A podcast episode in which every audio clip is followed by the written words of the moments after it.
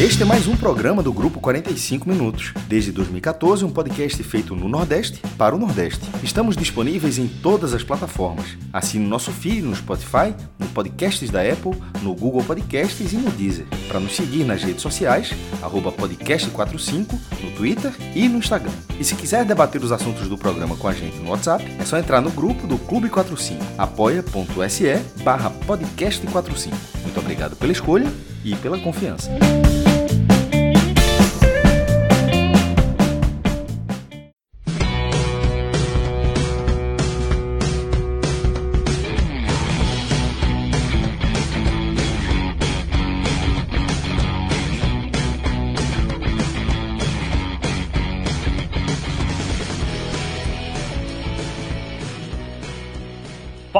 Galera, começando mais uma live aqui no podcast 45 minutos. Hoje é o tradicional telecast, né? Vamos analisar aí as vitórias de Santa e Náutico pelas quartas de final do Campeonato Pernambucano. Semifinais estão definidas, de um lado o Esporte Santa Cruz, do outro Náutico e Retrô. Vamos, claro, analisar aí os jogos das semifinais. Ontem o Náutico venceu por 2 a 0 não foi tão tranquilo assim, teve polêmica também na comemoração do Paulo Sérgio, vai ser assunto aqui no programa de hoje. E também vamos falar do Santa, que subiu de divisão, né? Dá para dizer isso. No jogo que valia acesso, o, ao, o tricolor do Arruda venceu o Central por 1 a 0 O jogo foi sofrido, não foi tão tranquilo. O jogo que o emocional ali parece que pesou bastante né, para o Santa Cruz, sobretudo no primeiro tempo, mas no segundo tempo o Gilvan saiu do banco de reservas aí para fazer o gol é, da classificação e da vaga para a Série D de 2025 do Tricolor do Arruda. Hoje estou aqui com Arthur Silva, Atos Rildo, primeira vez com Atos aqui, vou até colocar no meu currículo, viu, Atos? Dividir uma, uma live com Atos Rildo é algo, algo histórico. E também Cássio Zirpoli também está por aqui. Enfim, temos um representante noite, de, de cada time hoje. Hoje está completamente igualitário aqui na, nas análises. Vamos nessa aí, galera. Tudo bem com vocês? Arthur, começa com você, né? Vitória do, do Santo 1x0, aliviado, né? É isso, Pedro. É, Pedro, ó, Fábio. Boa noite, Fábio. Boa noite, Atos. Boa noite, Cássio e todo mundo que está aqui assistindo. A palavra, a primeira palavra é essa, realmente. O primeiro sentimento é de alívio, né? Objetivo alcançado. O Santa Cruz conseguiu o que ele precisava na temporada. E o que vier agora é lucro, tá? É, já resumindo muito a situação do Santa Cruz, ele conseguiu o que ele precisava para essa temporada. O jogo foi mais nervoso do que deveria, mas veio ali o alívio no final. Pois é. Você que está chegando agora, não esquece, deixa teu like ali, tá? Compartilha nos grupos aí de torcedores, enfim, avisa que a gente começou a resenha por aqui. E claro, é, comenta aqui, você também pode participar do nosso programa aí, manda um chat, um super chat, que a gente também vai, vai colocar a sua opinião aqui no ar. Lembrando que essa live tem um apoio de Bet Nacional. Utiliza nosso código lá, o podcast 45. Também do site Clique Esportivo. Né? Você sabe que para saber das informações do futebol nordestino é no NE45, mas para saber também das informações dos outros clubes do futebol brasileiro, futebol internacional e outros esportes é no Clique Esportivo. Também você pode apoiar a gente lá no apoia.se barra podcast 45. Você vai estar fortalecendo aqui a gente a continuar é, fazendo cada vez mais lives e mais conteúdo voltado aí para o futebol nordestino. Também Atos que está feliz aí, claro, com a classificação do, do Náutico, né, que poderia também ser um pouco mais tranquila, né? Só sua pincelada inicial, Atos, porque a gente vai para o Santa e depois a gente volta para o Timbu. Fábio, a gente vai comentar bastante sobre esse jogo do Náutico, tem algumas nuances é, dessa partida. Mas, de antemão, já vou logo dizendo para você que o Náutico de Alan Al é isso daí. Então, para quem... Isso aí o quê? Isso aí o quê? Isso daí que você viu no jogo. Quando você vê aquele futebol que não parece futebol. Para quem nunca assistiu, é uma surpresinha, então. É, é, é, é, meio, é meio chato de ver jogar assim. É meio moroso. É, é devagar, mas é aquilo ali, sabe? Não, não vai mudar muita coisa, não. Então, até em jogos que a turma acha que ficou devendo, que poderia ter pressionado mais, poderia ter sido mais criativo. É Alan Al. Alan Al é aquilo ali, não vai mudar muito, não. Boa. Também Cássio Zirpoli. Cássio, boa noite aí. Queria que você começasse, vamos entrar já no, nessa classificação do Náutico, que representa muita coisa, né? Foi, foi 1 a 0 enfim, jogo único. É aquele jogo ali que o emocional entra muito em campo, né? Você está jogando um calendário de um time é, do tamanho do Santa Cruz, ali com mais de 35 mil torcedores em 90 minutos. E o Santa não tinha nem a vantagem do empate, né? Porque se empatasse, ia para pênaltis, enfim. É, mas o, o mais importante o Santa conseguiu, que foi fazer 1 a 0 e retornar é, as competições nacionais a, a, a, a, uma série, né? a uma divisão do futebol brasileiro. Boa noite. Boa noite, Fábio. Boa noite, Arthur. Boa noite, Atos. Boa noite para todo mundo que está que tá chegando aqui na live.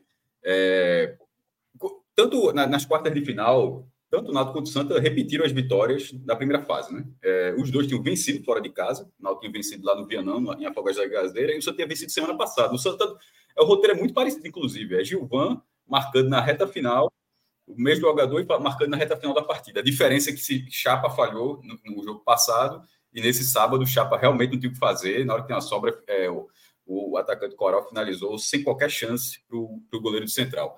É, essa, essa classificação do Central ela, ela, é muito curiosa, fazer um comparativo entre esses dois mata-matas, porque o, o, Afogados ele vinha de uma classificação inacreditável, perdia por 2 a 0 até os 47 do tempo, precisava vencer o jogo e venceu fazendo três gols até os 52 e 5 minutos fez três gols. Enquanto o Central vinha muito mal. O Central largou como líder do campeonato, chegou a vencer os três jogos, mas são nove jogos no turno, né? E os outros seis jogos o Central não venceu. Foram três empates e três derrotas, incluindo a derrota semana passada para o Santos. O Santos já poupando jogadores. É, o que eu achei curioso é porque, no fim das contas, eu, eu, imaginava que o Afogados pudesse fazer um papel melhor contra o Náutico do que o, Santa, do que o Central diante do Santa. E acabou não sendo isso. Eu acho que o Afogados foi muito mal. O, o, o Afogados acabou só tendo chance na sexta-feira, porque Alan e Ayato vai explicar o porquê disso o Náutico recuou sem ser pressionado. Assim, foi muito curioso. O Náutico abre o placar do primeiro tempo, o Náutico recuou sem ser pressionado, sem que o adversário exercesse esse volume de jogo, o Náutico simplesmente deu três passos para trás, ou sei lá quantos passos para trás.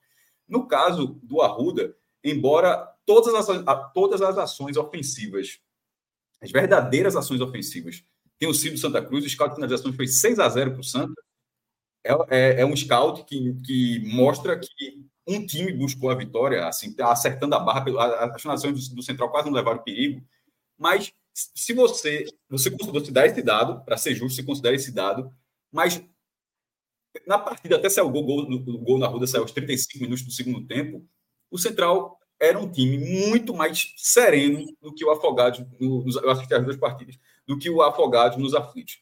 O, o, o Central, ele parece, ele foi, foi para jogar pelo 0 a 0 ele foi, ele foi lá, foi jogar 0 a 0 inclusive até na transmissão da Globo, falou que Chapa tinha, tinha ido bem na, na nos treinamentos, nas penalidades, aí, aí o grafite deu uma butada, ó, se Chapa foi bem, os atacantes não foram.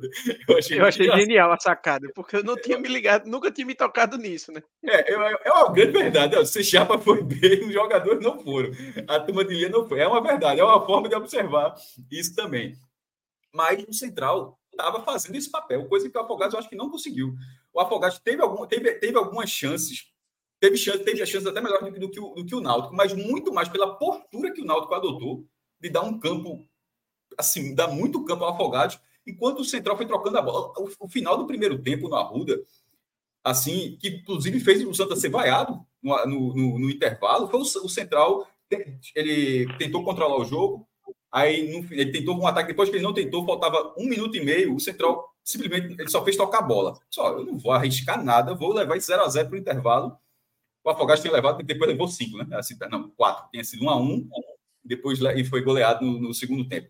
É, é. Só que naquele, naquele momento, aquele Central acabou ali. O Santa parecia um time cansado no final do primeiro tempo.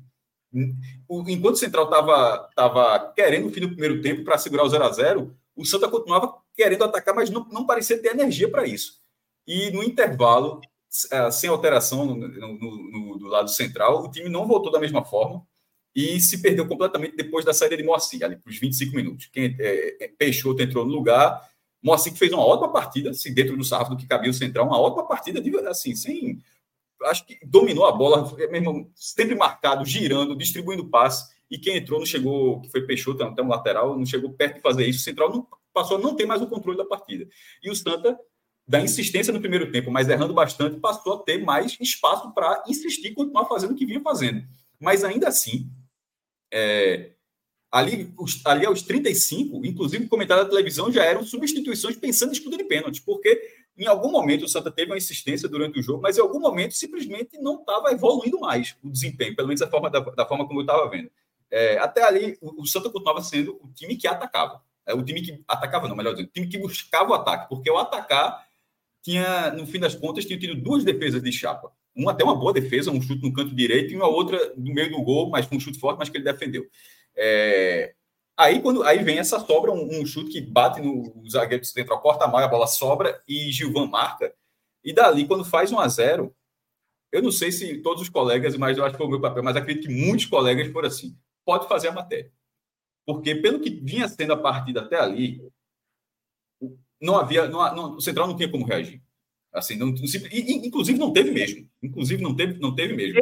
Torcedor ainda teve uma apreensão. Não, o, to, torcedor, o cara até 53 de segundo tempo com a bola no ataque, o cara, meu irmão, eu nunca, se perde essa bola, os caras fizeram a ligação direta, o cara pensa todas as possibilidades para dar errado. Isso é absolutamente Inclusive, natural. eu critiquei muito, falando lá no, no Clube 45, a condução do Santa Cruz nos acréscimos. Eu acho que o Santa poderia ter levado o jogo de forma mais Fez Débora Cecília de forma correta mais minutos, Arthur.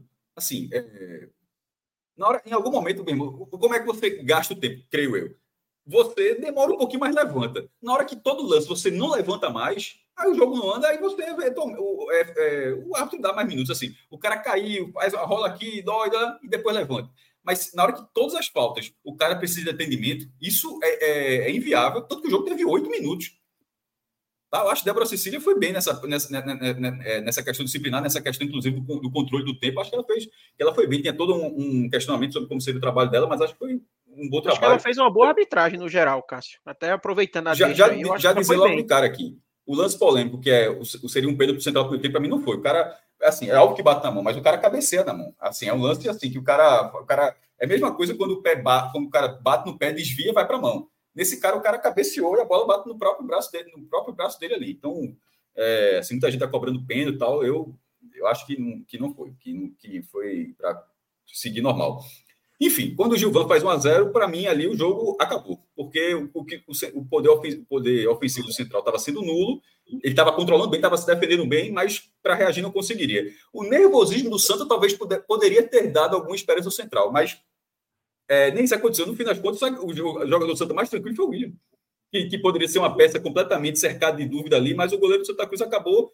O Central forçou uma bola aérea e o goleiro do Santa Cruz foi bem em todas as bolas aéreas, inclusive nem só Cândara, todas elas ele conseguiu segurar, não dando nem, nem margem para dar um soco, a bola rebate ali, alguém marca. E todas elas o Central forçou ali para Lampires na esquerda e, enfim, o goleiro do Santa foi bem. A vitória do Santa Cruz foi muito justa. Acabou, eu estava até falando, falando com, com o Arthur antes de começar, que para a FPF, a FPF não estava torcendo Santa Cruz, obviamente, tava os caras que jogam e cada um faz sua vaga. Mas para não ter polêmica, para não ter polêmica, a única, a única forma era se o Santa Cruz conseguisse a vaga. Porque se o Santa consegue a vaga, teria a possibilidade de, um, de uma discussão no Tribunal de Justiça Desportiva pelo, pelo, pela redação ruim do regulamento, que dá margem para dúvida. Agora não tem. O Santa pegou a vaga sem margem nenhuma para dúvida. O Retro pegou da primeira fase, o Santa pega da segunda fase, não tem margem para dúvida. São os dois representantes pernambucanos, com o Central tendo uma chance, que seria inclusive a chance do Santa caso tivesse eliminado. O Central poderá jogar a Série D do ano que vem se o Retro subir. O Retro está na Série D de 2024 e tem a vaga de 25. Se o, se o Retro subir esse ano, aí obviamente ele vai precisar da vaga, e a vaga vai, vai andar para a fila, o Central anda dessa fila. Mas enfim, o Retro está tentando algumas vezes aí, não, não, não conseguiu. Mas se conseguir, a vaga será do Central, mas de toda forma, é Central e Petrolina em 2024, representando Pernambuco, e. Não, desculpa, Retro e Petrolina. Retro e Petrolina. Desculpa, Retro e Petrolina representando Pernambuco na Série D de 24 e Retro e Santa Cruz na Série D de 25. E foram, de fato, os dois melhores times. O Santa Cruz venceu sete jogos, pô, do Pernambucano, sete e dez jogos. É, o Central, e o Central não vence a sete jogos. É inquestionável que o Santa Cruz hoje era um time muito melhor do que o, do que o Central. Seria, seria bem injusto, né? O jogo vai, acaba 0 a 0 o Central passaria, poderia passar nos pênaltis Teria injusto seria sete... do roubo. Não seria, não seria, injusto é. não seria, não. Seria passou, classificou na moral, pegou a. Mas entendi, tô brincando contigo. Tô... Mas você pegar o Santa, fez sete pontos a mais, venceu lá o Central na primeira fase, enfim. E aí. O Santos foi campeão brasileiro em 2002, Fábio, passando em oitavo lugar. Sim, sim. Era do jeito que ele passou oitavo, tirou o primeiro, que foi o São Paulo, foi passando em final, tirou e depois ganhou do, do, do Corinthians. Isso aconteceu duas vezes. Eu acho que o Flamengo também foi, se eu não estiver enganado, o Flamengo também foi oitavo em 92. É, Arthur, sobre o jogo, né? O primeiro tempo não foi bom do, do Santa Cruz, né? Deu uma sensação ali que poderia, mais uma vez, ter um arrudaço, né? Um jogo ali lotado, enfim, torcida com expectativa, e poderia vir mais um outro fracasso ali do, do Santa jogando à frente do seu torcedor. Mas, enfim, foi o time conseguiu se impor ali no segundo tempo, conseguiu fazer o gol, conseguiu segurar e conseguiu essa classificação. O Cássio até falou do William, né? Goleiro que foi titular, ganhou a posição de titular no meio do Pernambucano, né?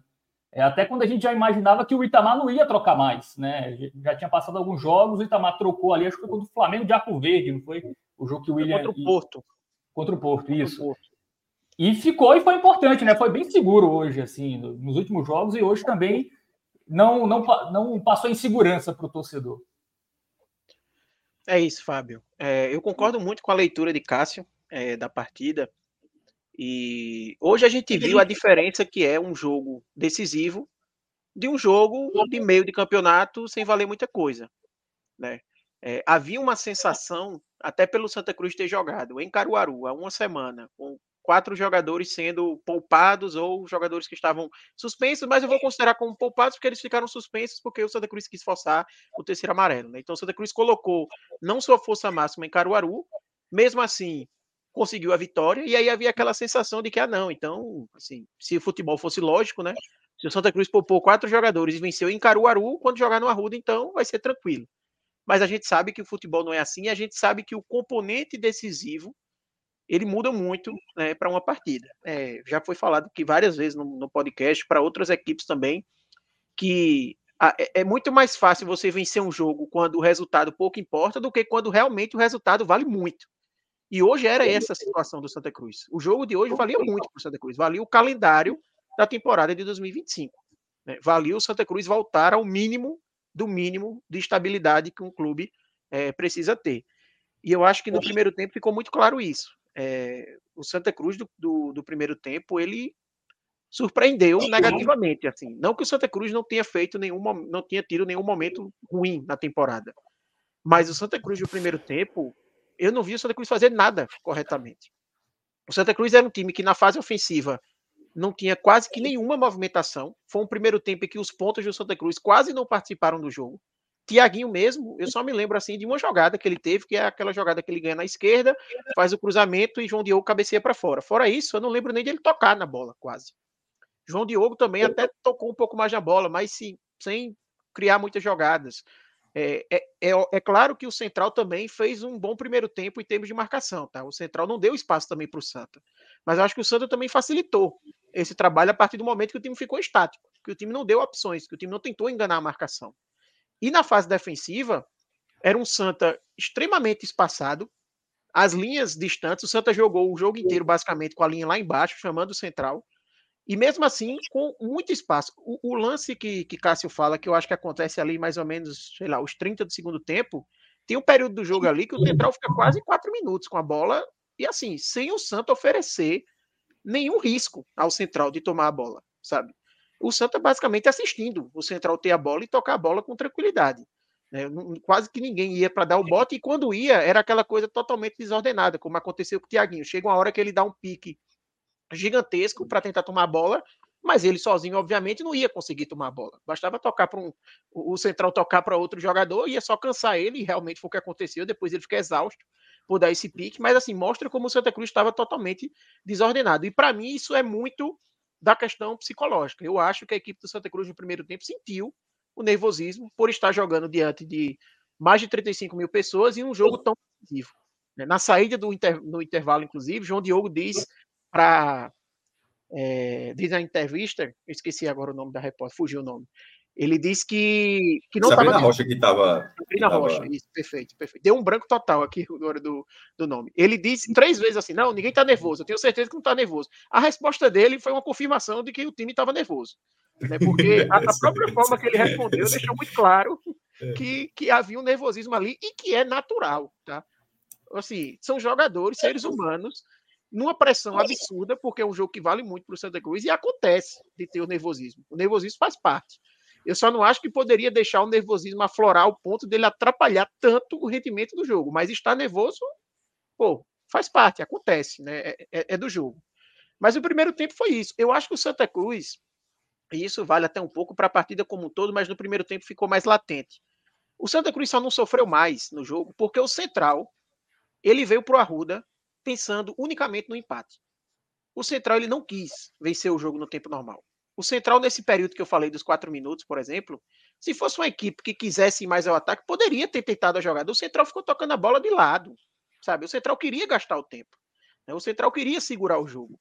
E isso não aconteceu só nesse momento, tá? Esse momento é o, é o mais claro, mas tiveram outros momentos do jogo que o Central, quando estava ainda com empate, ele poderia forçar uma jogada, tentar um passe vertical e ele fazia a jogada de segurança para ganhar tempo. Então, o Santa não sofreu mais, principalmente no, no, primeiro tempo, por isso, porque o Central foi uma equipe que foi ao Arruda pensando, obviamente, no empate. Não quer dizer que ele não ia tentar nenhuma jogada de ataque em nenhum momento, mas ele não ia arriscar. O Central ele não ia dar aquele passe vertical que poderia gerar um contra-ataque. Não foi para isso que ele foi para o Arruda. É, e aí o primeiro tempo foi isso, um primeiro tempo preocupante? Santa Cruz é, por causa de tudo isso, e como o Cássio bem falou, resultou nas vaias, quando, quando termina ali.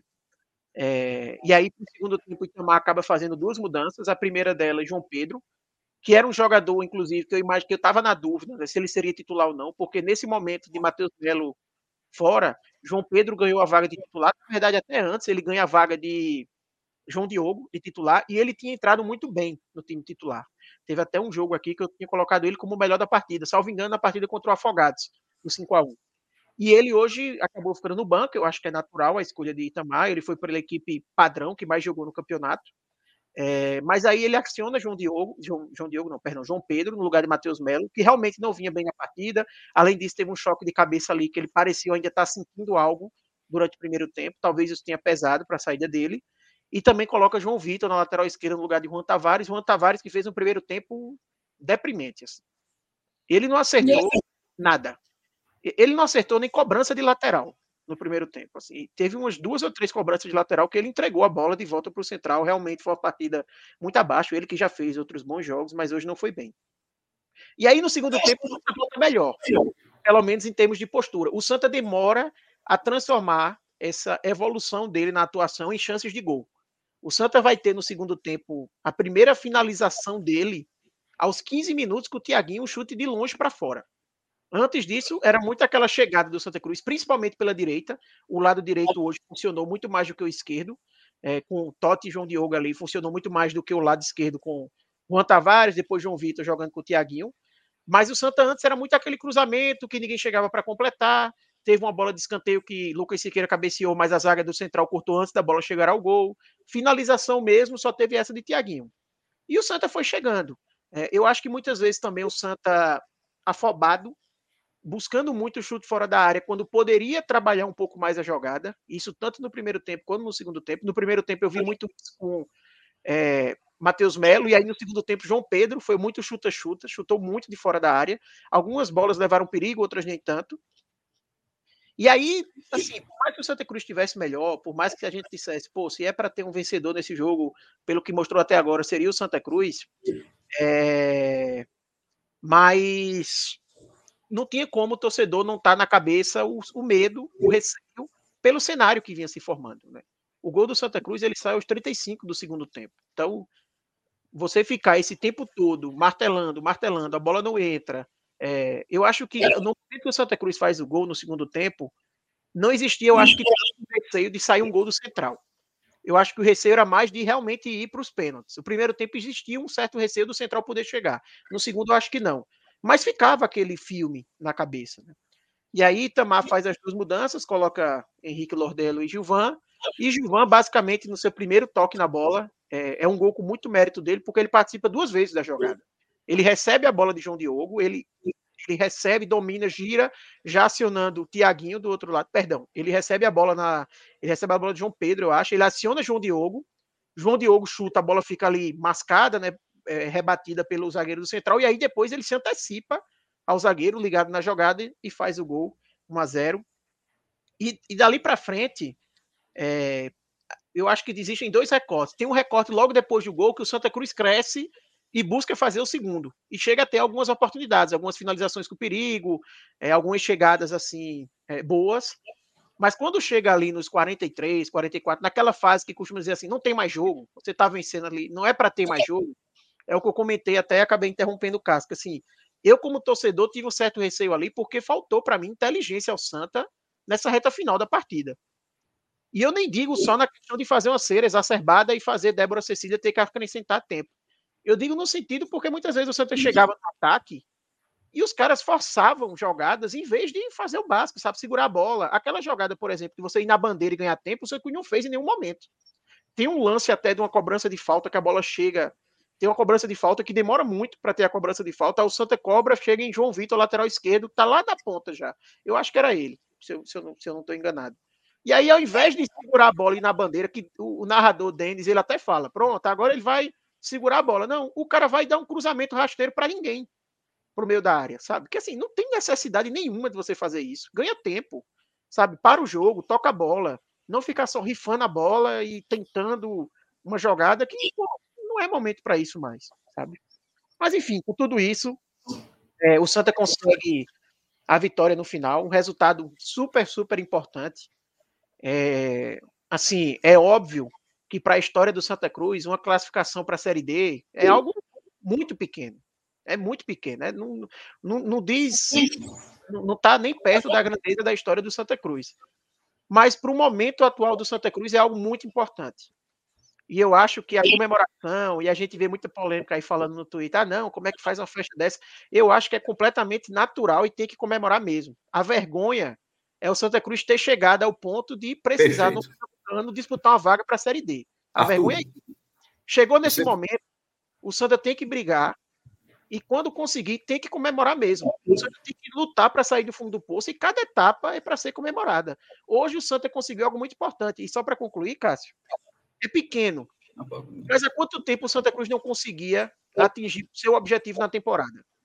Há quantos anos o Santa Cruz começava a temporada e dizia o objetivo é esse, e o Santa não conseguia muitas vezes chegar nem perto do seu objetivo. É óbvio que o objetivo do Santa hoje é menor, pelo cenário que o Santa chegou. Mas o Santa foi lá e conseguiu o seu objetivo. Então o Santa tem que realmente que comemorar. Tá de parabéns à diretoria, tá de parabéns ao elenco, tá de parabéns à comissão técnica, porque a gente sabe que não foi fácil por todo o cenário que o Santa tá, e o Santa foi conseguir o objetivo que era traçado desde o início do ano. Isso tem que ser valorizado. Arthur foi muito preciso quando ele falou que a vergonha é chegar onde chegou. Sair não é vergonha, não, pô, dar a volta para você não é vergonha, não. Até porque. E, e, e, veja a contradição sobre a. Porra, a gozação de rivais tirarem onda é do jogo mesmo. Isso assim, mas assim. Mas para o torcedor, pro torcedor do Santa de ter vergonha, é um debate completamente inócuo, ter vergonha ou não de comemorar isso. Veja só: 35 mil pessoas foram para o Arruda. Por qual motivo essas 35 mil pessoas, depois de 80 minutos, o gol saiu com 35 segundos depois de 80 minutos você faz um gol, termina 1 a 0 ali, você consegue seu objetivo. Não, segura um daí, não é para comemorar, não, porque é feio, porque isso aqui você só foi a vaga na série D. Porra, se, se fosse tão constrangedor assim, não teria nem tido essa quantidade toda de gente, pô. Foi, foram 35 mil mal público, mal público do futebol pernambucano é, é, esse ano. Provavelmente será batido semana que vem.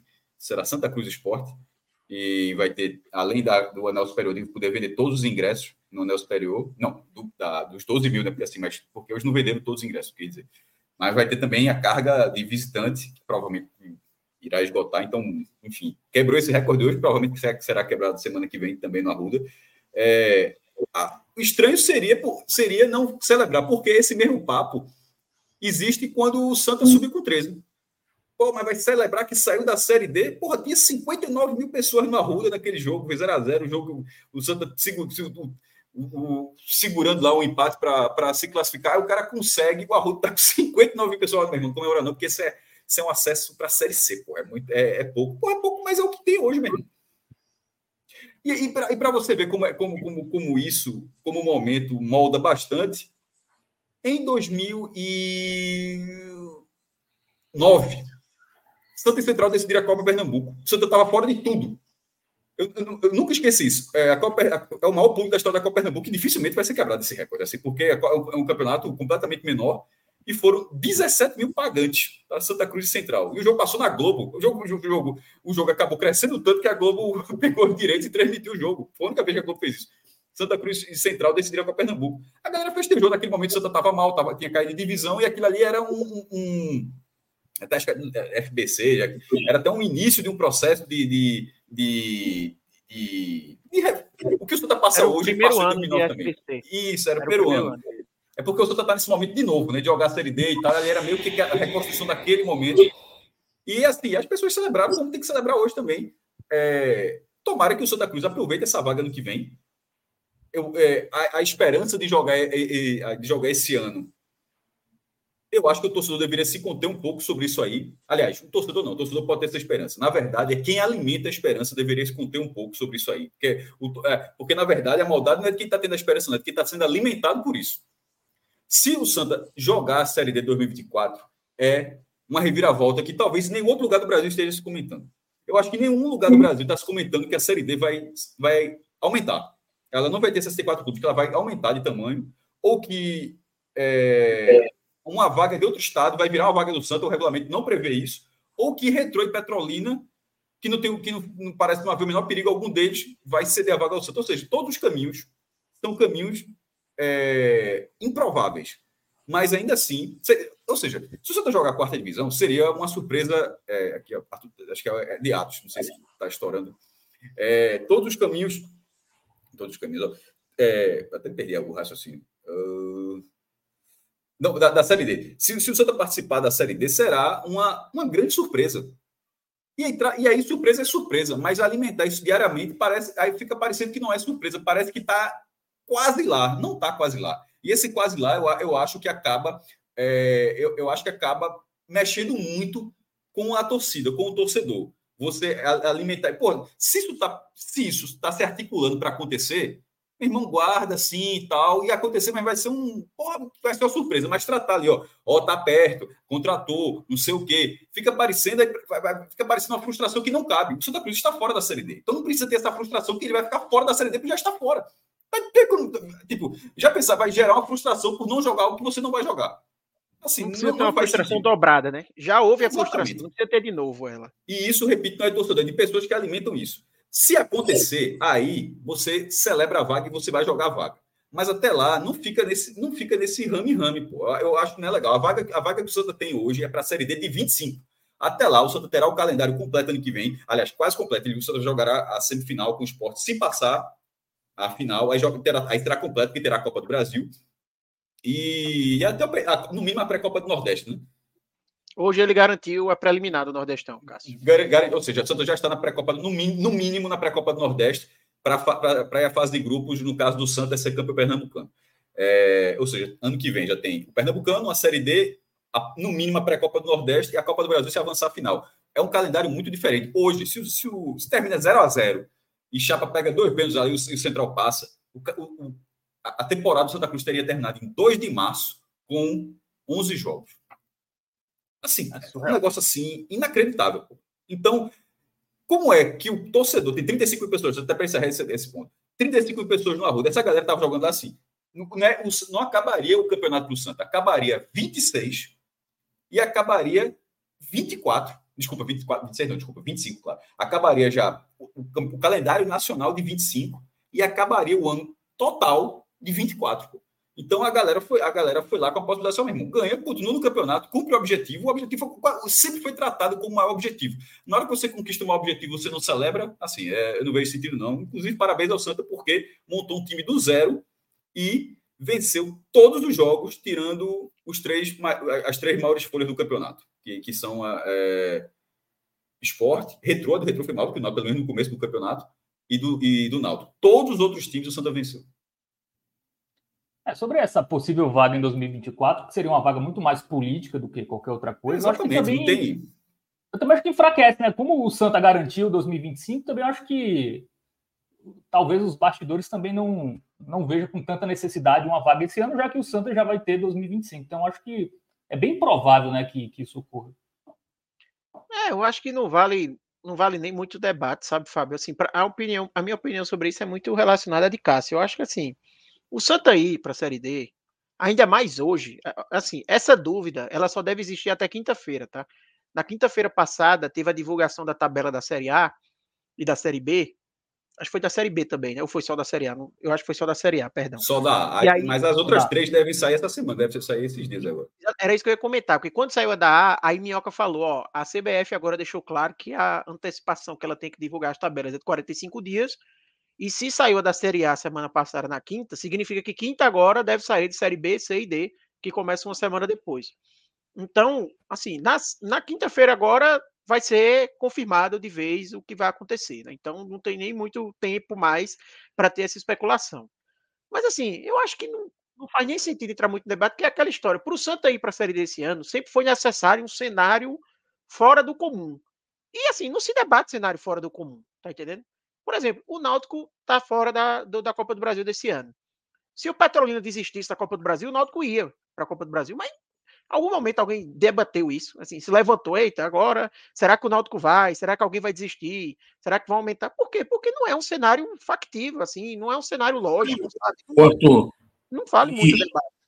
E o argumento era muito raso nesse, nessa situação do, do Santos em relação ao Petrolina, porque se discutiam, a, a turma que levantou, né, essa lebre, é, se falava que o Petrolina tinha problemas com dívidas. Aí você vai lá no, no balanço Petrolina, e o passivo do Petrolina é de 700 mil.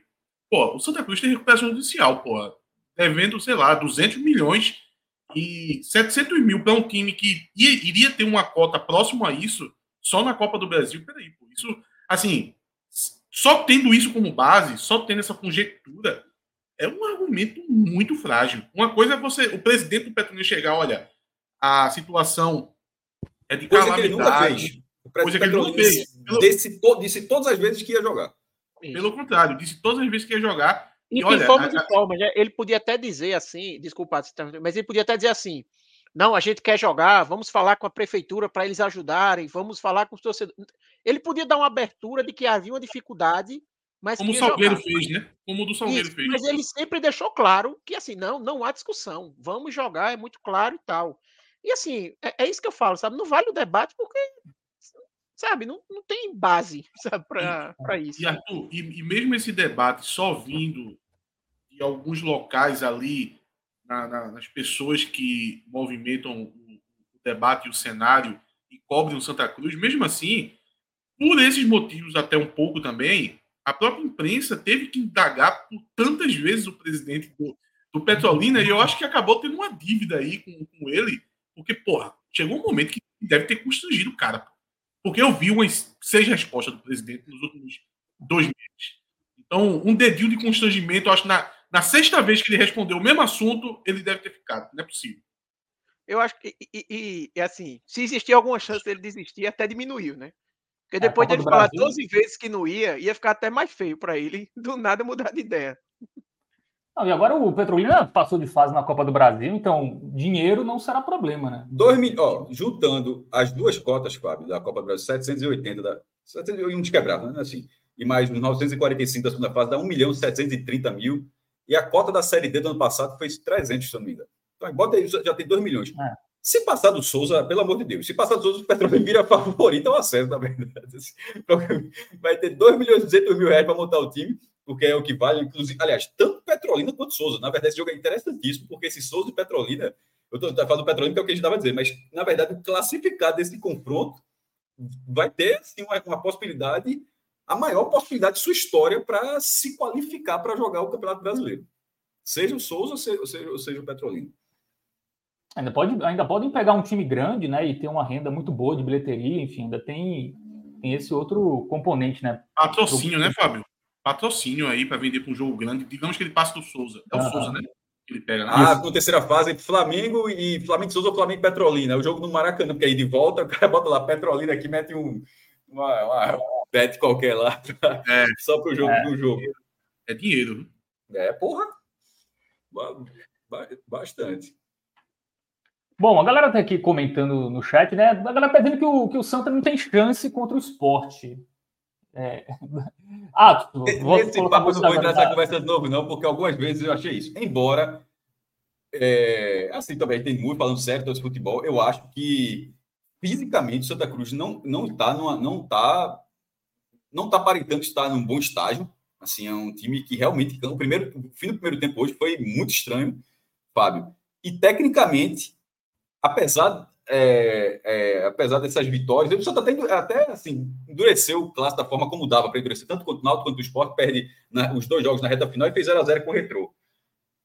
Mas na medida que vai passando o tempo e os outros times vão melhorando, a chance de, de Sport, Náutico e Retrô, com o elenco que tem, ter mais tempo para melhorar é maior do que, creio, na minha opinião, do que o, o Santo ter, usar esse tempo e melhorar nesse tempo. Eu, é, por, inclusive, eu acho que o, o Sport que enfrentou o Santa naquele momento o Sport hoje é um time melhor do que aquele Sport que enfrentou o Santa Cruz. Sim. Tanto tecnicamente quanto coletivamente. Então, então assim, acho que essa, aí vai, vai distanciando um pouco. Agora, é, já, já esses times com condições até. Não, condições próximas, não vou dizer iguais, não. Essa, essa condição agora está uma disparidade grande também. Mas o Santa, quando foi campeão em 2011, o Sport era, era da Série B e o Santa era da Série D. E o Santa, e o Santa, e o Santa foi campeão, eles se enfrentaram quatro vezes naquele campeonato, o Santa ganhou três. Agora, aquele Santa no, no, no, era um campeonato muito diferente, era um campeonato com 12 times e turno e retorno. 22 rodadas na primeira fase. O Santa ele foi um time extremamente competitivo a primeira fase inteira, contra, contra qualquer time, não só contra os, os intermediários, como foi, como, vem, como foi agora em 2024. O Santa ali foi um time forte nos clássicos, inclusive ganhou, ganhou os clássicos do esporte. Ganhou os dois clássicos do esporte. No Arruda e na Ilha, no turno. Ainda ganhou o jogo de, jogo de ida na final da Ilha. Aí o, o esporte ganhou o último jogo, mas nem só fez, não adiantou, fez um a 0 para ganhar dois. Então, assim, tem uma diferença, ou seja, o cenário de disparidade de divisões já existiu, já, já foi semelhante. É, B para D, agora B para sem divisão, ou D no máximo. Mas, tecnicamente, só para dizer, ah, em 2011 o time de Santa Cruz era muito melhor. Esse, esse time do Santa Cruz, acho que falta, falta, alguma, falta alguma coisa ainda. É, eu acho enfim, que mas o Santa Cruz vai passar, com, Cruz. vai passar no Arruda com o Arruda lotado e vai ter uma energia, obviamente, que, que não se vê há alguns anos em Pernambuco, tá? Assim, vai ter, a gente vai ver um Arruda como se vê há algum tempo em Pernambuco. É isso. Eu mas, volto, eu volto para o comentário ali do meu no começo da live, Fábio, que assim, eu acho que o Santa Cruz ele cumpriu o seu objetivo. O objetivo do Santa Cruz era garantir o calendário do ano que vem, garantir a Série D. É, é, óbvio que o Santa Cruz ainda tem um objetivo que é importante, que é garantir a Copa do Brasil, mas é um objetivo secundário. Né? O Santa Cruz não entrou com esse. O jogo única chance é passar, é, é tirar o esporte. Exatamente. Né? Quando o Santa, quando o Náutico venceu o esporte no clássico, né, complicou bastante essa, essa, essa chance do, do Santa ir para a Copa do Brasil, porque se o Santa tivesse terminado em terceiro, né, ele estaria hoje numa situação em que ele só não iria para a Copa do Brasil se o Náutico tirasse o retrô. Né? Então ele, ele aumentaria um pouco ali a chance dele. É... Mas eu acho que o Santos ele cumpriu seu objetivo. Eu acho que, obviamente, o esporte ele é muito favorito para esse jogo. Eu concordo com o Cássio que do clássico que teve contra o esporte para cá, o esporte ele melhorou. Eu acho que o Santa também evoluiu, tá?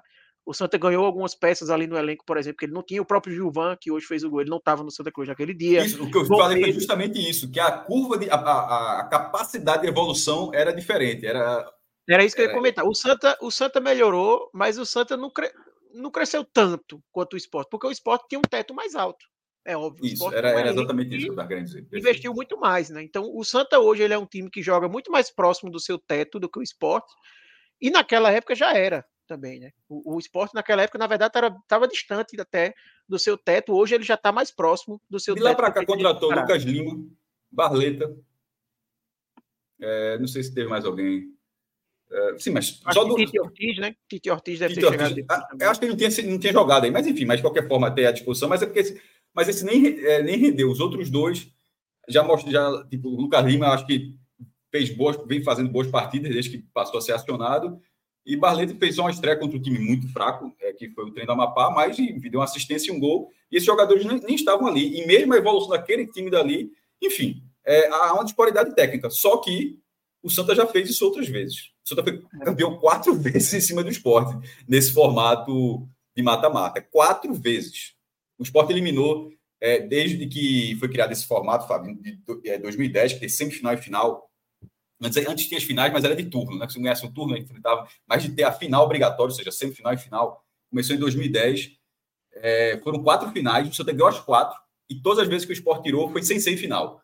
Tirou na semifinal de 14, é, tirou em duas semifinais da Copa do Nordeste, nesse, que foi durante esse período também, mas do Pernambucano, e a última vez foi nas quartas de final, inclusive a última mata-mata, foi em 2018.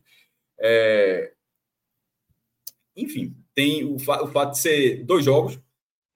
Não sei se é melhor ou pior, porque se fosse um jogo, seria na arena, mas talvez eu acho que seria mais fácil.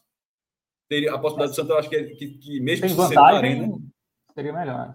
É, como eu, ia complementar, eu queria complementar é que é isso. Assim, eu acho que o esporte é favorito, mas é futebol. Mas, tá já perdeu antes nessa situação. E eu, e eu diria até, Cássio, que talvez o melhor exemplo para a torcida do Santa Cruz nem seja 2011. Eu diria que é 2012. 2012, o Sport estava na Série A, o Santa na C, então a diferença de duas, de duas divisões ela seguia, igual a 2011. Só que em 2012 foi um ano que o Santa Cruz não venceu o Sport nos clássicos que teve na fase. Só ganhou aquele último fase. jogo, não foi? Exatamente. O Santa chegou na final de 2011.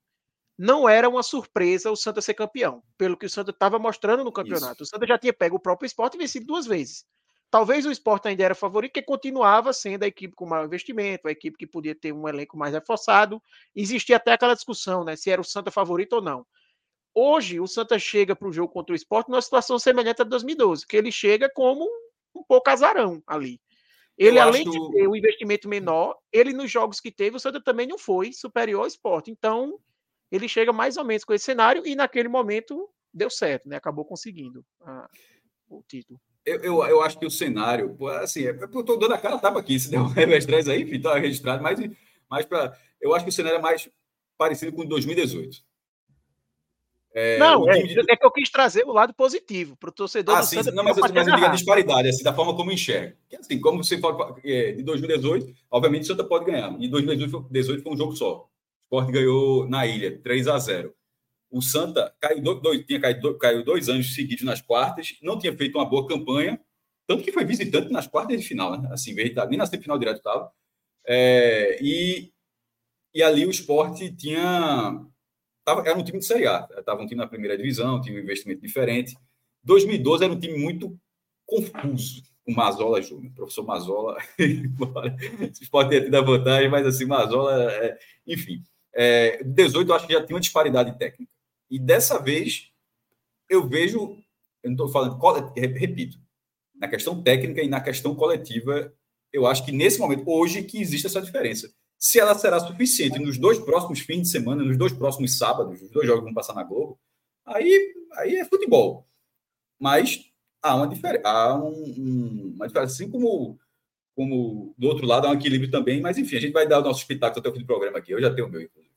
Mas vocês não acham. O jogo acabou com cinco minutos, né?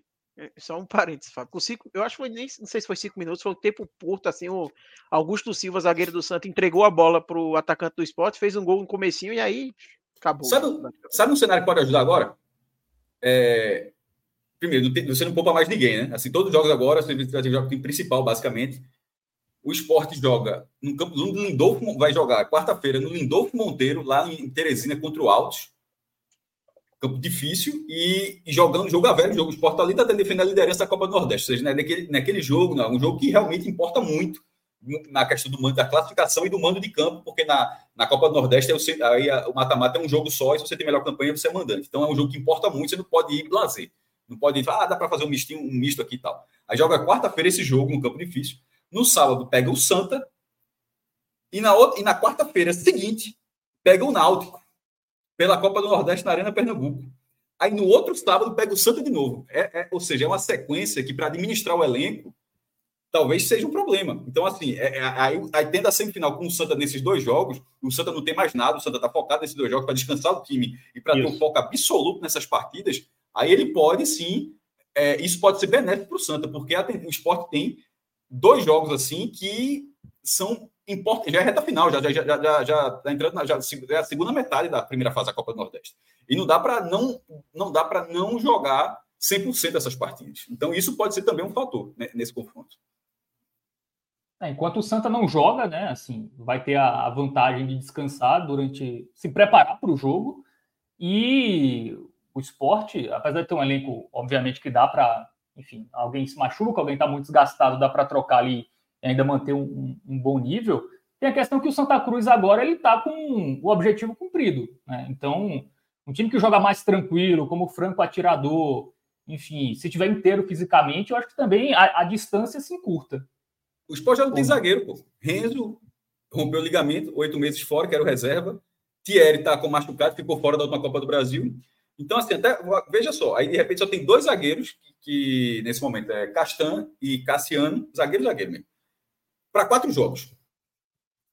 Se um desses caras se machucar, ou Thierry volta, ou vai ter que acionar Sabino, que não joga um tempão, ou tem, vai ter que improvisar alguém na zaga. Ou, ou seja, e são quatro jogos para ter só ter, nesse primeiro momento, se Thierry não voltar, só ter esses dois zagueiros. Então tem essas portas abertas, tá? Tem a disparidade técnica é, de uma forma geral, mas, mas assim, os problemas estão os problemas existem ali também, e o Santa Cruz certamente irá atacar esses problemas que o esporte tem.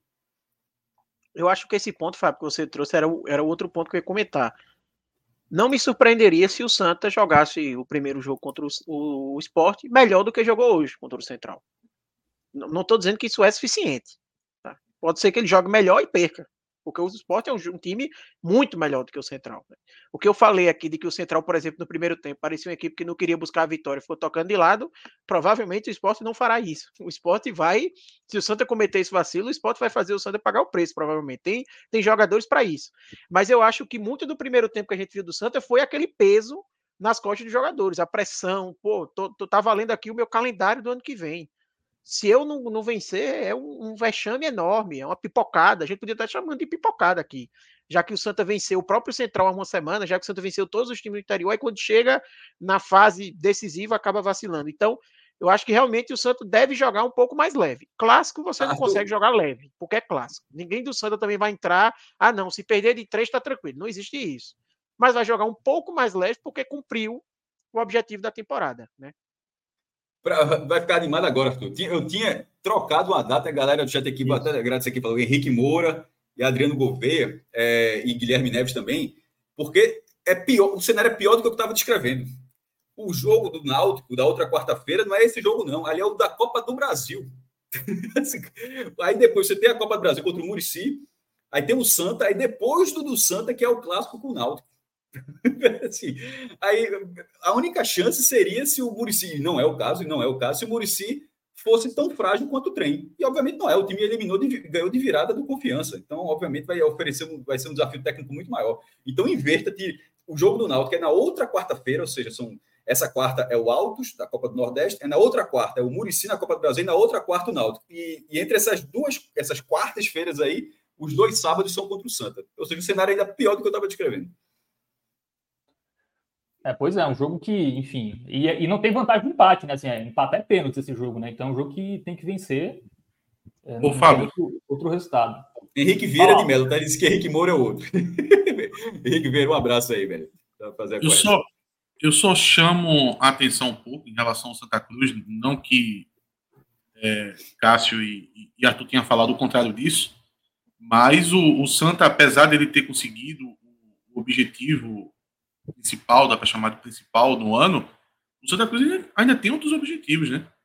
E muito importante, na verdade, porque ficar sem calendário é um peso tão grande que você acha que você pode acabar achando que pronto, conseguiu isso, agora é tranquilidade e tal. O Santa Cruz tem objetivos muito grandes a conquistar, que é vaga na Copa do Brasil, a questão da Copa do Nordeste que que Arthur chegou a falar, mas tem também a possibilidade de conseguir uma, uma vaga direta na Copa do Nordeste na fase de grupos. E o principal, o campeonato pernambucano. Quando você está disputando o campeonato, o principal objetivo do campeonato é, é vencer o campeonato. Então, Sobretudo depois de oito anos sem ganhar. Exatamente. Eu ia, eu ia complementar com isso, Cássio. Você vai custar oito anos que não ganha, é, que não ganha o título e o Pernambucano, no caso, é, título faz sete, né? Porque teve a Copa do Nordeste depois, né? Acho que é isso. É, então o Santa Cruz ainda Os tem. Dois foram na, na, mesma semana. Ganhou a Copa é. do Nordeste uma semana depois, ganhou. Duas semanas depois, eu acho, ganhou o Pernambucano. Então, o Santa Cruz, ele tem muitos objetivos a conquistar, objetivos pesados. A questão do, do calendário ser o objetivo principal é porque calendário, cara, é uma coisa que, pô, o, o time fica inativo se não conquistar. Então, o, prejuízo como clube, como instituição, para você conseguir ir avançando os degraus é muito grande. Mas veja, disputar a Copa do Brasil é, é grande também, é um objetivo grande também. Conquistar o Campeonato Pernambucano é um objetivo grande também. Então, o ano do Santa, apesar de pode ser encurtado, é, se for eliminado pelo esporte e tal, quer dizer, já está nessa perspectiva, né? Caso não não apareça uma vaga aí na Série D desse ano, mas ainda tem grandes objetivos aí para poder conquistar ainda desses. Praticamente nesse duelo contra o esporte, né? Que garantiria muita coisa caso ele conseguisse eliminar o esporte. É, e uma cota de Copa do Brasil é muito importante para você montar um time mais forte na Série D, né? Porque a pré-copa é até mais complicado ali, né? São dois jogos únicos e a cota também é um, é um pouco menor.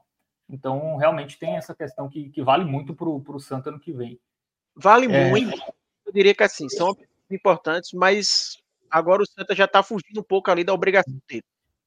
Não dá para a gente dizer que a obrigação do Santa é tirar o esporte e chegar na sim, Copa do Brasil. Assim, óbvio que é importante. É, é, seria muito bom o Santa Cruz começar o ano que vem, imagina, tendo Copa do Brasil, a Copa do Nordeste, pelo menos ali na preliminar, que a Copa do Nordeste, para ele ir para fase de grupos, ele só vai se for campeão, tá? Se ele é. chegar na final, ele não garante a vaga na, na, vaga na fase de grupos da Copa do Nordeste, só sendo campeão. Então, é, é óbvio que, isso que é algo realmente importante. Não tem Só obrigação, né? Não é obrigação mais. O Santa cumpriu a obrigação dele. Daqui para frente, o que vier é importante, mas é o que eu falei, é lucro. Não, não dá para dizer mais. E o discurso foi todo moldado, moldado dessa forma. Inclusive, é, os próprios jogadores, assim, sempre foi tratado. Não é, não é uma questão de tirar o peso do que o Santa Cruz tem que fazer agora, não. É porque realmente todo o discurso do Santa Cruz foi moldado de que o objetivo era a Série D. E daqui para frente, beleza, está no campeonato ainda em quatro jogos pode ser campeão. Mas o objetivo foi cumprido. Isso aí é, isso aí é inquestionável, de fato. É. O Santa, as, fina, as semifinais, Cássio, estão marcadas para os dois próximos sábados, não é isso? Santa Cruz Esporte, quatro e meia. É isso. É, os dois sábados, sábado que vem, a Ruda, e no outro sábado, a Arena Pernambuco, e Retro e Náutico vai ser nos dois domingos, é, Aflitos, no próximo, esse domingo, o outro, e depois Arena Pernambuco. Ou seja, a, a volta dos dois jogos vai, vai, eles serão na Arena Pernambuco, né, no sábado e no domingo. E os, esporte, o Clássico das Multidões vai passar na Globo, e para quem é fora do estado, pelo site da Globo, né, pelo site do GE, e Náutico Retro vai passar no Gold, que, que é no canal do YouTube, ou seja, enfim, todo mundo pode, vai poder acompanhar o Campeonato Pernambucano. Só a final, não sei se vai ter exibição dupla, não está confirmada ainda, se vai ser Globo e Gold na final, mas a semifinal tá, deve ser nesse formato. Inclusive, a própria, no final da transmissão, eu apontei porque minha televisão, no final da transmissão, o, já foi confirmado, inclusive, que o Clássico das Era, porra, era assim, a surpresa mesmo seria se a Globo falasse, olha, sábado que vem, Naldo que retrô, na tela da Globo. Assim, não, não, era, era, é, assim, era um tanto óbvio que seria o clássico das multidões na a escolha da Globo. Boa. Vamos falar da outra semifinal agora, da outra, da outra quarta de final, né? Entre... Deixa eu só fazer um comentário final, Fábio, rapidinho. Dois minutinhos. Vou fazer o meu momento aqui que Atos gosta de fazer também, quando a pessoa acerta, tem que valorizar, né? Tem, tem. Gil, Gilvan, que tem. foi autor do gol, Tu elogiou, é verdade. Quando foi anunciado, muito torcedor do Santa Cruz criticou como é que o Santa contrata o cara que foi dispensado do Asa, não vai ajudar. E eu fui lá no Twitter e coloquei, ó, eu vi Gilvan no 13 no Campinense. Se ele jogar o que jogou no 13 no Campinense, ele vai ajudar, vai ser muito útil. E eu errei, eu vou dizer, eu acertei pela metade, que eu disse que ele ia ser muito útil como reserva de Bortoluso. Mas ele já tá cavando até uma vaguinha aí de titular, viu? Porque o cara tá entrando bem. Tá quatro jogos, né? três gols, decidindo. E vale ressaltar, Fábio, Fábio deve até saber disso, que Gilvan estava fechado com o 13. Para ir essa temporada para o 13. Ele ia para o 13. O 13, é, além de estar tá jogando o Campeonato Paraibano, ele está jogando Copa do Nordeste, Copa do Brasil e vai ter a Série D. Então, em termos de calendário, era um time mais atrativo. O Santa Cruz atravessou a negociação e trouxe Gilvan e está sendo determinante aí. Então, só para lembrar para o pessoal, confie mais aí que esse Arthur. caso eu tinha visto em loco, eu sabia, eu conhecia o cara. Ô, Arthur, para eu te ajudar aí nessa. Tu tá querendo colocar Giovanni titular já? Vou, vou, vou te ajudar. É, não te irritou aqueles cinco minutos que o Central é, teve o domínio do, do final do primeiro tempo, de toque de bola, que irritou a torcida Santa Cruz, é, até Cássio disse, né? A torcida acabou vaiando muito por causa daquele momento, aquele recortezinho ali do jogo de cinco minutos. Meu amigo Bortoluso, ele ficou parado em cinco minutos, porra. E a bola tava andando em volta dele. Ele tanto é que ele faz Tiaguinho se irritar, dá um, um, um pique de, de 60 metros ali e morrer, e morrer logo em seguida, porque é, Tiaguinho teve que colocar a mão no joelho de tão cansado, porque ele teve que dar umas esticadas ali, porque o Bortoluso ficou parado. Desordenado, né? Foi minutos, é. eu, eu não fiquei com raiva só dele, Atos, porque na verdade ali foi meio generalizado, né? Eu acho que o único que realmente tentou foi Tiaguinho. E se cansou justamente por isso, que ele tentou só. E aí é aquela história: se você vai fazer uma marcação pressão sozinho, você só vai se cansar. Porque o cara vai tocar a bola, vai, vai seguir o jogo e você vai ficar correndo feito um louco. Você sabe que me chamou. Vai, vai me chamou... Rapidinho, é, Arthur. No caso do Botoluso, me chamou a atenção porque teve alguns momentos que a bola estava tão perto dele, tão perto dele, e ele não estava nem aí pro jogo, que eu ficava achando que o jogo foi paralisado por alguma coisa. Esse, esse jogo tá paralisado, não. O jogo tá acontecendo mesmo. Tal qual ele parado, assim, olhando o time do Central jogar. E, e, o pior é que eu gosto dele, tá? Eu até, principalmente no começo da temporada, da, do, do, da temporada do Santos, eu acho que ele estava ajudando muito ali, principalmente nesse jogo. Nesse jogo que eu digo, nesse sentido de ser um cara que ajudava na marcação, ganhava bola, abria jogo para os pontas. Ele era aquele cara que muitas vezes não estava fazendo gol e a torcida estava pegando no pé, mas eu achava que ele ajudava muito a equipe. Nos últimos jogos ele vem caindo de rendimento. Eu senti nos últimos jogos ele mais pesado, sem ganhar tanto ali as bolas no corpo. E assim, eu não tenho ainda convicção de Gilvan ser titular, mas está cavando sua vaga, né? O cara tem quatro jogos, três gols. Faz um gol importante como esse. O primeiro gol lá contra o Afogados, por mais que não tenha sido um gol importante, porque já estava 4 a 1 o jogo, mas foi um gol de recurso, porque ele dá uma cabeçada muito muito certeira ali na bola. Então, é, querendo ou não, tá, tá firmando seu lugar ali, não tem para onde correr. Né? Ô Arthur, agora, é, daqui a pouco, quando eu for falar do Náutico, eu vou trazer um, uma carta para o jogo do Náutico que vai servir também para o Santa Cruz e talvez salve um pouquinho o Bortoloso, apesar de que ele ficou é, estático demais ali durante aqueles minutos. Mas é, um, é, um, é uma carta que acho que eu nunca utilizei para comentar um jogo, mas eu vou ter que utilizar porque, para mim, no jogo do Náutico isso influenciou. Daqui a pouco eu uso ela. Boa.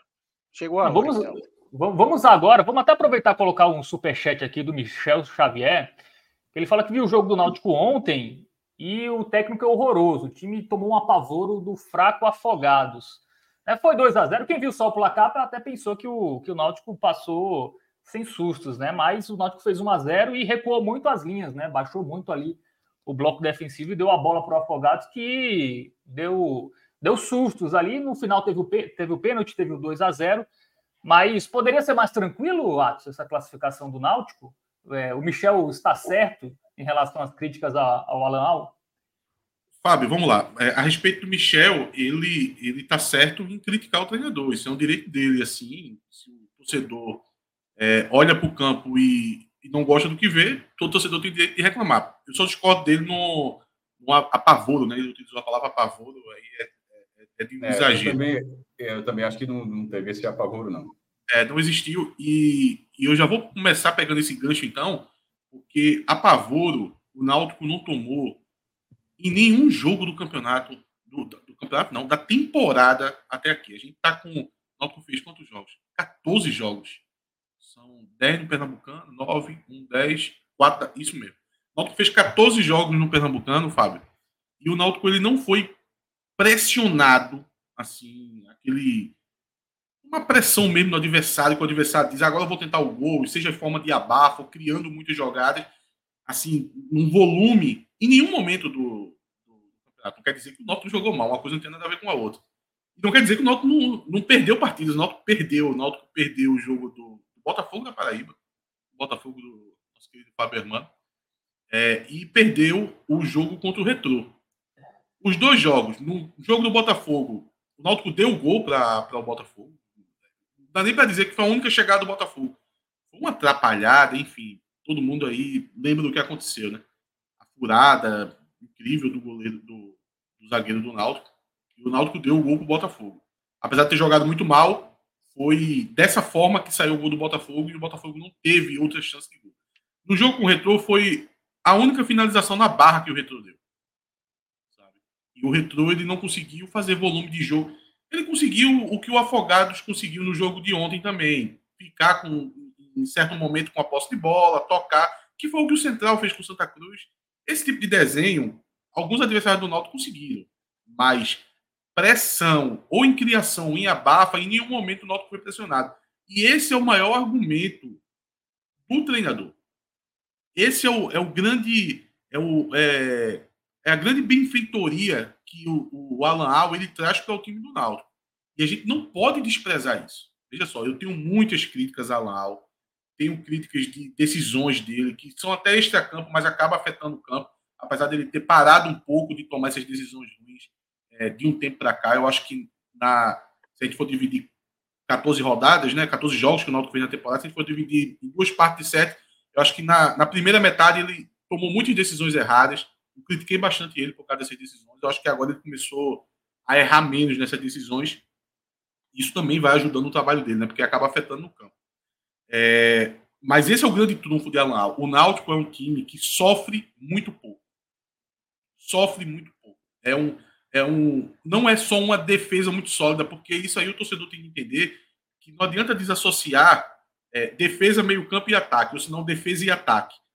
Defesa e ataque, muita gente faz isso, sabe? Ah, o Náutico tem uma boa defesa, mas tem um ataque ruim.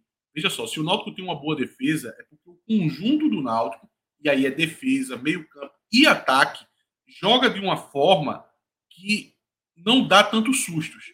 Não deixa o adversário criar muita jogada, nem, nem fazer uma abafa grande contra você. Ou, ou se caso o adversário consiga uma abafa, não consegue tantas chances claras de gol. Então, esse é o, é o grande mérito de Alan Al. Agora, a partir de agora, viu os problemas. Que eu acho que esse último jogo ele foi um meio que um resumo da temporada. O Náutico tem muita dificuldade de criar. O Náutico tem muita dificuldade de acelerar o jogo. O Náutico tem muita dificuldade de entender o momento da partida. E, e aqui eu estou colocando na visão da gente que está assistindo de fora. Porque talvez o treinador e, porque talvez isso seja de acordo com o que o treinador quer. Vai saber. Vai saber se o Náutico, se o jogo tá 0 a 0 e o treinador tá ok no jogo contra o Afogados em casa, ele ser mais cadenciado. Eu já começo a achar que é por aí, sabe? Que o treinador ele crê nisso, sabe? Que o Náutico fazer 1 a 0 contra o Afogados, chega no segundo tempo, o Náutico entrega a bola ao Afogados. Eu vou começar a crer que o treinador o se fechou ali em 40, 35 a 40 metros de campo. Assim, foi muito estranho. Sim, eu vou começar a crer, Cássio, que o treinador ele faz isso de forma é, de forma pensada, sabe? Não é eu um caso que assim... seja, mas mesmo naquele jogo, mesmo naquela situação, tipo, não abre para nenhum jogo, perde pensada certamente, mas existem situações também, pô. Até o, até, o, até o momento que foi isso. Porque muito se fala assim, ah, final de jogo, vamos fechar a casinha. O momento que Cássio está se referindo que o Náutico fez isso e, e fica um pouco incompreensível de você ver o Náutico se portar assim diante do Afogados, não foi nos 15 minutos finais. Foi no início do segundo tempo. Ali na meiuca do segundo tempo. Vamos pegar ali entre 5, 10 minutos do segundo tempo até quase 30. Porque dos 30 adiante, o Náutico volta a, a, a conseguir é, atacar o time do, do Afogados. Até porque o Afogados começa a se expor demais. Aí o Náutico começa a ter alguns ataques com 4 contra 4, 4 contra 3, aonde o, o Náutico vai criar algumas chances de gol. Errou muito nessa, nessa troca de passes até chegar em uma possibilidade clara de gol. Algumas vezes foi afobado, chutou de fora da área. Mas o, o, o Náutico faz isso nesses momentos, com 30, 30 do segundo tempo até o final do jogo diferente do que estava fazendo antes, quando ele deu a bola para o Afogados e deixou o Afogados tocando essa bola no meio campo, cruzando algumas bolas, conseguindo um escanteio dois, conseguindo uma bola parada. É esse momento que é muito incompreensível. Mas, mas Fábio, é, a questão é que eu, eu já estou muito acostumado com a Lau, primeiro porque eu conheci o treinador. Quem viu os trabalhos de Alau não fica surpreso com esse time do Náutico. time do Náutico ele é um, resumo da carreira de Alaal. Eu lembro de Alaal pegando um Vila Nova, que no, no, o Vila Nova vem até escapar da, do, do, rebaixamento nesse ano que eu, vou, que eu vou citar agora. Mas naquele momento era um, a famosa Minardi, né? É o famoso desligou o motor no campeonato. Ele era a lanterna da Série B, ele viu enfrentar o, o Sport, o Alaal tinha, tinha acabado de, se, de ter sido contratado, só me engano foi isso. E ele estacionou um ônibus na frente do. Na, na, na própria barra, e o jogo foi 0 a 0 contra um esporte que estava almejando é, algo a mais no campeonato. Então, veja, o, o Alan Al, ele, ele quer saber do resultado. Como diria meu amigo João Grilo, Alan Al trabalha com três pontos. Alan Al não trabalha com um jogo bonito, não, não, não trabalha com 2 a 0 com 3 a 0 Fez um gol, ele já fecha a casinha. Isso daí é Alan Al. Agora, quem contratou sabia que era isso. Sabia que era isso.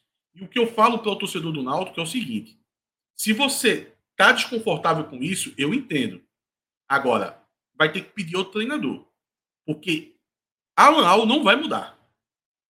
É a mesma coisa de você pegar Jair Ventura e querer que Jair Ventura jogue como Fernando Diniz. Ou querer que Jair Ventura jogue de maneira ofensiva carrossel holandês. Não, Alan Al é isso daí, meu amigo. É um jogo pragmático, é um jogo cadenciado, é um jogo focado no resultado, é um jogo que irrita o torcedor. Mas a diretoria do Náutico, quando buscou ele, buscou isso. E é isso que ele está entregando, sabe? Então, isso também me irrita, sabe? Mas eu não vou perder meu tempo é, criticando de forma pesada o treinador, porque não pode. O Náutico não pode entregar a bola para o Afogados, o Náutico não pode estar é, tá jogando contra o Afogados e, e, não ter um ímpeto ofensivo. Eu sei disso, num, num cenário perfeito eu também queria isso. Mas a gente não está no cenário perfeito. O treinador de Série C, todos eles vão ter algum, alguns problemas. Se eu registrei aqui qual era o, o, o, o grande mérito do, do Alan Al. Se chegasse o treinador, digamos que o Náutico hoje fizesse uma avaliação dissesse é inadmissível jogar dessa forma. A gente não esperava isso da Lau e a gente vai trocar o treinador. Digamos que isso acontecesse. O treinador que ia chegar, talvez por estar tá chegando por esse motivo, que o, o time não é ofensivo o suficiente, o time não consegue acelerar o jogo, não consegue criar, talvez esse treinador que, que viesse chegar fosse um, um, um treinador que colocasse o Náutico de uma maneira mais ofensiva, colocasse um Náutico mais veloz, colocasse um Náutico mais, mais ligado no jogo, somente diante de adversários fracos.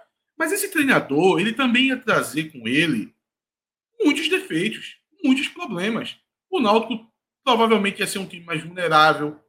O Náutico ia ser um time que ia ter uma dificuldade de competir com times superiores a ele, coisa que aqui é um, é um outro, é um possível de, de Alau, porque não teve tantos testes dessa forma, mas eu acredito que o Náutico, diante de adversários superiores, ele tende a ser competitivo, porque ele sabe amarrar o jogo. Então eu já coloco aqui um cenário onde o Náutico passa do retrô, do Pernambucano, sei lá, o esporte elimina o Santa Cruz. Numa final, Náutico Esporte. É, com o Alan Al dirigindo esse time, eu acho que tem mais chance de conseguir um, um feito de, de, ganhar um título, que é algo muito difícil diante do investimento que o esporte faz, do que se fosse um outro treinador porque eu sei que uma característica de Alan Al é conseguir é, trazer esse jogo para uma cadência baixa e não deixar o adversário impor sua superioridade, como ele fez contra o Vitória. Alan Al arrancou um empate contra o Vitória jogando com time reserva. Então, essa é a característica do treinador. Sabe? Então, o, o Náutico, não só no primeiro tempo, como, como principalmente no segundo, nesse período que eu citei ali, de 10 minutos até 30 do segundo tempo, ele irritou bastante. Ele irritou bastante o torcedor. Porque dava para ir para cima do, do Afogados. É óbvio que dá. O, o Náutico jogando em casa contra o time do interior, ele sempre foi muito superior. Ele vai fazer isso contra o Retrô. Vai, vai ser bunda na parede contra o Retrô. Quanto tempo? Porque, assim, Porque se, é... se, esse estilo de jogo foi aplicado num jogo completamente acessível contra o Afogados, por que, que esse, esse estilo de jogo não será aplicado diante do Retrô? É porque, Cássio, não é bunda na parede. Não, boa na parede é assim. É, Esse... foi, só, foi hipérbole, foi, foi hipérbole, assim. Mas recuo, foi um recuo, né? é o recuo excessivo, o recuo de um time que não estava pressionando para gerar aquele controle recuo. do jogo. Vamos dizer assim, né? Não é, exato. controle do jogo. Você em todo... controlar o jogo. Próximo jogo, próximo jogo vai ter Náutico e Retro. Se o Náutico fizer 1 a 0 ele vai fazer a mesma coisa. Pô, mas é, é, são dois jogos. Lembrando, lembrando que é ida e volta, né? Assim, só para não mata na, na ida não. Mas é, não, vai ser assim porque o treinador é assim, mas não porque é o ideal ser assim. Não porque esse elenco. Exato, eu sou crítico. Não porque esse elenco só tem capacidade para ser assim. Eu sou crítico, não, eu, sou, eu sou crítico. Mas é aquela, é a mesma coisa de você na Série A, você contratar Jair Ventura, e quando tiver quatro jogos que ele, ah, ele é jogou de forma reativa, sabe? Ele jogou de forma reativa, o torcedor dizia assim: ah, esse time é muito covarde, esse time pode mais, esse time Isso gerava debate, viado. O treinador, ele é para isso, pô ele é para aplicar dessa forma. Ele é um treinador, Cássio, que ele, ele tem o seu desenho. E a Ventura é, é para fechar. Ele, ele, ele tem seu, desenho, seu desenho tático muito bem definido. Não é todo treinador que tem isso. Tem treinador que ele é muito suscetível à mudança. Roberto Fernandes, por exemplo. Roberto Fernandes é um cara que, para poder ele mudar o esquema tático, ele, ele muda de um jogo para o outro. Se ele vê que não estiver dando certo, o time não estiver rendendo, e a turma começar a pressionar, pô, tem que mudar, não está dando certo, ele vai e muda ele, sei lá, ele pode botar cinco jogadores no meu campo, ele pode dobrar as duas laterais, ele pode vir com três zagueiros, ele pode. Roberto Fernandes é um cara que ele pode botar quatro, cinco atacantes. Quem é muito assim é Martelotti também. É um cara que muda muito também. Em 2007, Arthur, eu vi o, o Roberto Fernandes tinha um Náutico que ele botava quatro atacantes. Então, ele é muito de, de mudança. Já o Alan Al, não. Alan Al é o treinador que ele tem muito fixo o formato de jogo dele. Por exemplo, o Hélio dos Anjos. O que, que a gente entende do, do, do Ed dos Anjos, que é um cara que, que gosta de marcar com, com, linha alta, sabe? Pressionando a saída de bola do adversário. 45 do segundo tempo, o time estiver ganhando de 1 a 0, os zagueiros vão estar na linha do meio campo para poder encurtar o campo para o adversário, para dificultar ao máximo. Alta intensidade, sabe? E muito objetivo e acelerando o jogo. Isso é o L dos Anjos, é muito bem definido também. O Alan não. O Alan é um jogo cadenciado, é um jogo de toque de bola, trabalhando a bola, está envolvendo o adversário, para poder, é, se, o, se o adversário é, tiver algum jogo para aplicar em campo, ele, ele quer quebrar isso, como ele fez contra o Vitória, sabe? Então vamos lá, vamos, vamos pegar de novo um cenário com, com o esporte, uma possível final. É, o esporte não acelerou muito o jogo para Fortaleza, a Laon vai querer quebrar isso. Ele vai, querer, ele vai tentar quebrar isso nesse estilo de jogo dele. Esse estilo de jogo é feito para poder quebrar o que o adversário tem para propor no jogo. Agora, aí vem minhas críticas. Será que é preciso é, tanta obediência a esse esquema que não é o esquema perfeito, é o esquema dele. Não é o esquema perfeito, é o esquema dele. Será, será é, é necessário fazer isso até contra o Afogado jogando em casa? Para ele, é. E ele conseguiu a vitória, né? Então, é, é, é aquela, é, é, é sempre uma disputa. Pô, você quer que esse time vá além, que esse time é, suba alguns degraus, que esse time desenvolva de uma forma a ser mais envolvente, contra, principalmente contra adversários mais fracos, ou você vai ser pragmático e aceitar é, a situação de jogo, como foi esse segundo tempo do Náutico, entregar a bola para o Afogado. O Afogado não sabia o que fazer com a bola. O Náutico entregou a bola para um time que não sabia o que fazer com a bola. E não quer dizer que o Náutico foi pressionado, mas ficou chato. Você está assistindo o jogo o Náutico contra um time do interior, umas quartas de finais, um jogo decisivo, então, vencendo o jogo e o adversário com a bola, sabe? Durante 20 minutos. Um adversário que nem sabia o que fazer com essa bola. É estranho, mas é Alan Al. Alan Al é isso daí. Mas, exato, não parece uma estratégia, como você mesmo disse. Deu a bola para um time que, sem espaço, não vai saber o que fazer com a bola. Se o Náutico continuasse ali, enfim, dando mais espaço, sendo ofensivo. Mas, Fábio. Não seria aí, mais perigoso? Veja, eu, eu acho que qualquer tipo de jogo ele vai se sobressair diante de um afogado. Então, já tem esse ponto aí, né? Uma coisa é você trabalhar com um time que, que, que vai lhe dar certo perigo, então você, você pode ter umas certas estratégias. Você fica limitado na, na, na nas estratégias que você acredita que vai ser mais bem sucedidas. Eu acho que contra o Afogados quase todas as estratégias tendem a ser bem sucedidas, porque é uma, é uma diferença grande, principalmente o Náutico jogando em casa. Agora, o, o, o recorte dele entregar a bola, eu perdoaria se ele tivesse é, boas estratégias de escapes para contra-ataque. válvulas de escapes para poder conseguir. Olha, eu estou entregando a bola. Agora, se esse adversário perder a bola, eu vou cobrar caro dele num contra-ataque. Só que isso ele ainda não conseguiu. Isso aí é uma falha da temporada. Porque contra o Vitória foi a mesma coisa. O Náutico estava é, vencendo o, o Vitória. O Vitória tinha esse domínio da posse de bola. O Náutico estava muito fechado. O Vitória não conseguia é, é, levar perigo, mas o, o que, é que faltava no Náutico? Faltava essa válvula de escape. De dizer, olha, quando o adversário ele tentar alguma coisa aqui, um passe, um passe mais vertical e errar, eu vou punir ele dessa forma aqui. Eu vou conseguir dar dois, três toques, eu vou pegar um ponta que vai ter velocidade, vou jogar ele em projeção. E o Náutico até hoje não conseguiu fazer isso, mesmo diante do Afogados. Como eu disse, ele foi conseguir é, machucar o, o, o, Afogados no, depois dos 30 do segundo tempo, porque o Afogados cansou, o Afogados é, se abriu e o Náutico teve essas oportunidades. Mesmo assim, foi falho, sabe? O que irritou bastante também, porque você chegar com superioridade, o adversário meio que batido, e você não conseguir tocar ali duas, três bolas para poder conseguir chegar ao gol e matar a partida, também, também irrita bastante. Agora, a carta que eu queria trazer para esse jogo do Náutico, que pode até explicar esse momento do segundo tempo, e vai servir para o Santa, até porque o jogo do Santa foi de dia, eu vou para, assim, de, de forma rotineira, eu vou para os aflitos. Já identifiquei, já identifiquei qual é. Vi, né? vi ela no Twitter já. Eu vou para os aflitos desde 2006, assim, de forma rotineira, de muitos jogos na temporada. Nessa época, em 2006 a 2012, eu ia para todos os jogos. Tenho, tenho 37. Pô, então Mas é dia, tipo, de muito, Cássio. Ah, não, é de tá. muito. Antes eu ia, sei lá, quatro jogos por ano, cinco saquei, jogos por ano. Saquei, saquei, E pelo menos metade dos jogos. Nessa época de 2006 a 2012 eu ia para todos, que nem um maníaco. Hoje em dia eu tenho mais uma média de, enfim, uns 20 jogos por ano, sei, mais da metade dos jogos. Eu nunca vi um calor tão grande como eu tive nos aflitos no, no dia de ontem.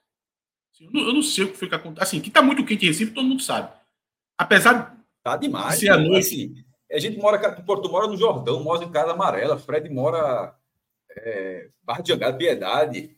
Pô, até Celso que mora em Aldeia, meu irmão. É, você pega a região metropolitana, vai soltando um pontinho em cada cidade e todos os depoimentos. Eu não citei Fábio, porque Fábio mora e Arthur mora, mora em São mas Paulo. Mas aqui tá chato também, viu? Aqui, até é... aqui em São Paulo tá chato. Tá chato. Pô, mas tá. Pode seguir, acho, mas assim, eu já, já endosso. Assim, meu amigo, tá, tá estranho. E Fred, e Fred, e Cássio, é, hoje, eu, de vez em quando eu olho no computador aquela temperatura que, que fica marcando. Geralmente eles colocam um pouco abaixo do que é a realidade assim, na, assim no computador. Hoje marcou, hoje bateu 33 que eu nunca tinha visto. Eu nunca tinha visto aqui. O Google está dizendo que agora, 9 e meia da noite, está dando 29 graus, pô. Aí, isso é um absurdo. Isso é um absurdo. É, a vontade de ir lá fora, olhar se tem um sol. Não, Nesse momento, um pode colocar o Google, exatamente, pô. Tem um sol lá fora. Meu irmão, tem praia, que é uma praia do cacete e não pega isso, pô. Em nenhum momento do ano. 24, 25 já é alto verão. Meu velho, tá nesse momento aí, aqui, ó. 29 graus, 9 e meia aí, da noite. Cássio, no, no jogo de ontem, o primeiro tempo, eu acho que teve uma brisa. Se foi conhecido popularmente ter alguns ventos de vez em quando. Eu Acontece, acho que teve né? uma brisa que deu um, um, suavizou a situação. Mas no segundo tempo, meu amigo. Vapor. Uma, eu tava molhado de suor, e não era só eu, era várias pessoas. A, a minha camisa estava toda molhada, a bermuda, a bermuda estava molhada de suor. Porque tá quente e abafado, né? Tá quente e abafado. Quente e abafado. É, ficou quente e abafado. E vários relatos de pessoas dizendo que pareciam que tinham tomado uma chuvarada, sabe? Agora, isso a gente tá falando do torcedor na arquibancada. Imagina dentro do campo sabe? E aí eu, eu, eu, pego esses momentos de um pouco de apatia dos times, porque o calor que um atleta deve estar sentindo dentro do campo, meu amigo, essa turma não consegue nem raciocinar. Pô. A sensação térmica dentro do campo deve estar algo meio que insuportável. Se afetou no jogo à noite, imagino que deve ter afetado hoje com quatro e meia, é, cinco horas, cinco e pouca da tarde ali, ali no Arruda.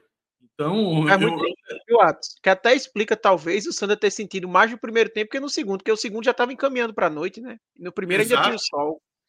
talvez o, o, o, Santa Cruz, naquele momento que o, que o Central dominou, que a gente já destacou, ele olhou assim: meu amigo, eu tô aqui numa estafa aqui de calor, física, mental, abafado. Deixa aí o Central rodando essa bola, ele não vai para lugar nenhum mesmo. Vamos para o segundo tempo, vamos ver se a gente vence o jogo. Eu não duvido. Eu vou dar esse salvo conduto que uma situação dessa pode ter aparecido. Porque eu sei o calor que eu passei. Porque a pessoa ficar completamente molhado, só assistindo o jogo, bebendo cerveja, pô. Eu tava bebendo cerveja o tempo todo, pô. meu irmão, eu já passei calor que uma cerveja alivia na mesma hora. Não teve cerveja certa para poder aliviar o, o, o, calor ontem à noite. Então, vou jogar essa carta aí, porque não é possível que um atleta dentro de campo não esteja sendo afetado por, um, por esse calor e abafado, não. É, João Pessoa também não fica atrás, tá? Agora 28 graus aqui em João Pessoa. Né? Tá, tá esse, esse grauzinho aí, esse comemore. grauzinho aí faz diferença. Comemore! Comemore! Comemore! Irmão, eu tô impressionado até agora. 29 graus, 9 e meia da noite. Porra, isso é loucura, bicho. Rapaz, se, o cara vai pra praia, se o cara vai pra praia e diz, ó, tá quanto aí? Vem pra praia, pô, tá 29 graus aqui. Não, praia boa. cara, é, tá honesto. Meu irmão. Ó, eu tô aqui, eu olhei agora, deu aqui 21 aqui em São Paulo. E eu tô achando quente. Eu imagino 29. 21 aqui, 21 aqui tá tendo um show do Festival de Inverno de Garanhuns. Ah, e ah, só, só para não deixar batido. E quando bater 22, eu vou reclamar do frio também, viu? Eu sou assim. Bateu não, 22, eu vou reclamar do frio. É, eu acho que, o, que Recife, de noite a gente grava, a gente grava muito tarde, né?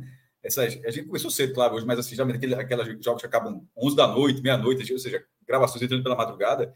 Eu acho que já pegou 21 graus aqui no Recife, assim, mais ou menos que isso eu não lembro, não. Mas de vez em quando tem. E, e, e, é o contrário de. Tipo, é a temperatura um pouquinho mais baixa, mas não muito. A gente está na região onde não tem como ficar menos que isso, sobretudo no litoral, mas com vento. Ou seja, é 21, 22 e o ventinho ali entrando na varanda, assim, aí já dá, dá, uma, dá uma sensação. Por exemplo, Meu hoje, amigo. só para aqui, no, nesse cenário que eu descrevi, 21, 22, eu chego a, a gravar sem o ventilador. Hoje eu estou gravando por ventilador e ele está o mais perto que ele pode ficar. Porque geralmente eu, eu, eu boto ele um pouquinho afastado, mas para esse vento chegar logo, ele está ele tá perto. Tá, enfim, está realmente Não, muito estranho superchat aí de André Luiz Araújo precisa vir pro ar, porque o cara disse que em Petrolina tá 26 graus, pô. Recife tá ganhando. É, mas, interior, mas interior de noite, interior de noite é, é mais frio. Faz frio mesmo. É, interior é, é relação com a da altura. É eu, já então fui é... pra, eu já fui para Petrolina e eu achei a cidade mais quente que eu já fui na minha vida. Eu achei Pô, assim. Mais quente. Eu achei pesado. Mas eu não passei muito tempo, não, não é. É, Mossoró eu já fui, mas eu só parei para almoçar. Então não conta muito, né? Que eu desci do ar-condicionado e entrei no restaurante no ar também. Então eu não, não sofri tanto por de isso. De frio, a Recife é Garanhuns de triunfo mesmo. Assim, de, de passar Ô, Fábio, eu, no começo do programa você estava querendo que a gente comentasse também sobre a situação grotesca de Paulo Sérgio. Né? Isso, é pá. É, a expulsão, né? E, e para piorar, né? A, a súmula do árbitro é, disse que ele estava xingando a torcida, fez gestos obscenos para a torcida do Náutico, né? Então foi mais sem sentido aí, pelo menos na minha opinião, né? Vocês, vocês podem ter uma visão diferente, mas teve a expulsão aí e é um peso grande, né? Se é um debate, Alan, é um debate interessante isso. Já joga reativo tendo um Paulo Sérgio, imagina sei, né? Uma referência ali. É, esse é o principal mais... ponto. Esse é o principal ponto, Fábio. O perder o jogador com o Paulo Sérgio para o primeiro jogo da semifinal contra o Retro é um prejuízo assim. É, é, é, tipo perder metade do time. Sabe? Paulo Sérgio, ele é o famoso jogador de bola. Jogador de futebol. Nesse time do Náutico aí, é capaz de só ter ele só. Aquele cara que você pode colocar ele em qualquer time que feio ele não vai fazer. Ah, pega um time aí de, Série A ali que está disputando e pega um jogo que o atacante se machucou, bota Paulo Sérgio, ele não vai fazer feio, não. É capaz de ele guardar até o dele. Se sobrar bola ali para ele, ele, ele bota para dentro e faz até gol. O resto dos jogadores é aqueles jogadores para poder. Ah, tem tu, vai tu mesmo. Se viesse outro no lugar, aí seria por ali também. Paulo Sérgio é jogador de bola. E você perder um cara como esse, no momento da carreira aqui no Náutico, que ele tá bem, sabe? Tem jogo que ele não faz gol, que ele é um dos melhores da partida pelo tipo de movimentação que ele está promovendo nesse ataque do Náutico, e ainda mais com o contraste que tem com os outros atacantes. Os outros, os outros atacantes do Náutico estão muito mal. Muito mal. Até um Júlio César, que você esperava que fosse um cara que desse certa regularidade, Júlio César vem jogando mal, jogo atrás de jogo, sabe? Então, o prejuízo que o Náutico vai ter é tremendo. Agora, sobre o caso em si, primeiro que foi um, uma insegurança assim da arbitragem junto com o VAR, porque tudo muito confuso. Já tinha tido problema no primeiro tempo para poder eles analisar uma questão de linha de impedimento que nem precisava, a olho nu, já dava para perceber que o jogador não estava impedido. Aí chega no e, ainda, segundo... e ainda meteram uma, uma telinha ali que. Foi, não deu para entender nada. Uma, parecia um campo de barrinha ali. É, mas tu falou o nome do árbitro só para ser justo. Não. É Anderson não. Luiz Marques. Tá? É, o, do, do, o árbitro Anderson. Esse mesmo? Anderson Luiz Marques. E continuar, depois eu falo da arbitragem também. E, Cássio, é, aí chega no segundo tempo, é um, isso tudo se inicia com o lance do pênalti, né, em, em, em Talicinho, aonde primeiro que se tem dúvida é, se foi pênalti, e uma outra dúvida que para mim é, é, menor, porque eu acho que foi dentro da área, que é se teria sido dentro ou fora da área. O pé do jogador do central, ele está na, é, na, na, linha, né? Então, essa, essa questão de ser dentro ou fora, para mim, é, fica meio superada, para mim foi dentro mas tem a, a, a, discussão se foi pênalti ou não. Eu acho que é um lance que requer uma certa reflexão. Na hora, do, no, no jogo, eu achei que não tinha sido, porque plasticamente parece aquele, aquele tipo de lance que o, que o jogador se projeta demais. Então, eu fiquei com essa impressão que, pô, acho que não foi pênalti, não. Acho que ele acabou se jogando tal. Mas no replay, aparece que realmente não teve um contato mas aí eu acho que cabe uma discussão assim. É preciso contato toda vez para poder marcar uma falta? Porque mas é porque é, é, é uma discussão, mas já que você propôs o debate, é, eu acho que não foi pênalti. Assim, é, o jogador se joga antes do contato.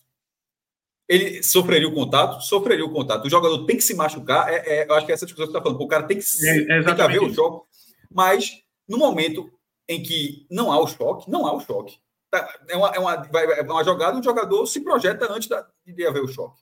Tipo, não, não, há, não há falta. Assim, é, e a não. câmera de trás, que foi a última câmera que ele analisou, porque todas as outras, todas as câmeras, a câmera principal, a câmera aproximada, a câmera atrás da barra, todas elas estavam deixando essa dúvida, pô, tocou, não tocou. Aí quando foi para uma câmera invertida, que é a última câmera que analisa pelo, pelo meio da transmissão do jogo, do, do jogo é, tu, tu viu que estava no estádio, né? Ou, ou não? Estava no estádio. Pronto, mas pela transmissão do jogo, aí a última câmera, que é uma câmera invertida, lá do outro lado do campo, aí quando mostra assim, não há o toque. Assim, não há o toque. É, eu, eu não tenho não, não achei conclusivo foi dentro ou fora da área, mas acho que não foi falta. Eu acho assim que, que o árbitro ali é, foi, foi, foi chocante. Na minha opinião, claro, outras pessoas podem continuar achando que isso foi pênalti, mas assim, de ver aquela, sobretudo essa imagem, tipo, o cara marcou e tal, o cara foi chamado para o VAR e o cara olha aquela imagem e o cara mantém o pênalti. Assim, eu, eu achei incrível, assim. E aí, olha, curiosamente, sou... isso gerou outro, outro, outro problema. Né? E eu acho, e aí complementando é, rapidinho, eu acho que assim, existem formas e formas de você evitar o contato. A forma que Talicinho pula, a gente fica até na dúvida se chegaria a existir o contato, assim, porque ele ele dá um é, pulo assim muito muito grande, sabe? Tipo, uma coisa é você evitar o contato. Ali ele não só evitou o contato, ele simulou também. Porque o pulo que ele dá é assim, é, é enfim, eu, eu entendo a discussão, difícil, porque é muito o que o Cássio falou, né? Tipo, pô, a gente então tem que fazer o cara se lesionar para poder dar falta. É meio que aquela que o pessoal às vezes brinca com a arbitragem, é só dar amarelo se sangrar. Tipo, só vai marcar falta se sangrar. Meio que isso, assim, tem que acontecer a tragédia para a gente marcar, mas é porque aquele caso eu acho que foi um, foi uma ele se projetou muito, né? Como, o, o, Arthur, foi até, sou, curioso, foi até curioso que ele levou o amarelo, que não foi por simulação, tá? Na, na súmula tá dizendo lá que foi porque ele foi, ele invadiu a hora do VAR lá e tal. Aí, mas foi assim, né? Foi, foi tão curioso assim, até Fred comentou. É, acho que assim, não é o que aconteceu, mas é, é, só, é só a ordem dos fatos que levou à conclusão errada, mas assim. E não sei se tu viu, Fábio, assim. O árbitro estava no VAR e teve esse lance talicial. Aí quando o VAR vai dar a posição dele, ele dá um amarelo para Talicento. Ah, simulou. Aí ele confirma o pênalti. Como assim, porra? Todo mundo no estádio teve essa reação, é, Cássio. Todo mundo no estádio teve essa reação. Pô, parecia que tinha. Naquele momento que ele dá o cartão amarelo para Talicinho, não foi pênalti. Não foi pênalti. Ele, ele vai dar amarelo por simulação. Por isso, inclusive, é importante ter o comunicado, porque esse comunicado ele poderia, se você estivesse falando, né, que fosse o áudio falar, ó, é, amarelo na revisão, amarelo por ter reclamado do VAR e pênalti confirmado. Enfim, mas não foi é... na, súmula, na súmula, errado ou não a decisão do árbitro, mas ele é, sobre o pênalti, mas ele explica o amarelo que está ali em cima, não tem nada de simulação. É só... Mas ontem a arbitragem foi tão confusa que ontem a turma nas brincadeiras disse o seguinte: ele marcou simulação e pênalti. Ele marcou as duas coisas. É, exatamente. Porque, tipo, não, ó, não precisava desse pulo. Ah, brinca, não precisava desse pulo todo. Tá? Mas foi pênalti. agora, agora eu, eu, eu Galera, tentou me enganar. Você tá tentou me enganar. Aqui, tá? é, você tentou me enganar para dar vermelho para o jogador. É, exatamente, mas eu não vou dar, vou dar amarelinho. É, mas na, na, hora, na hora no estádio, é, eu, eu achei que não foi pênalti. Mas depois vendo, eu. Tu achou mesmo com a câmera de trás, Atos? Não, não, veja, veja. Não é que eu achei que foi, que, que foi pênalti. No, no estádio eu achei que não foi.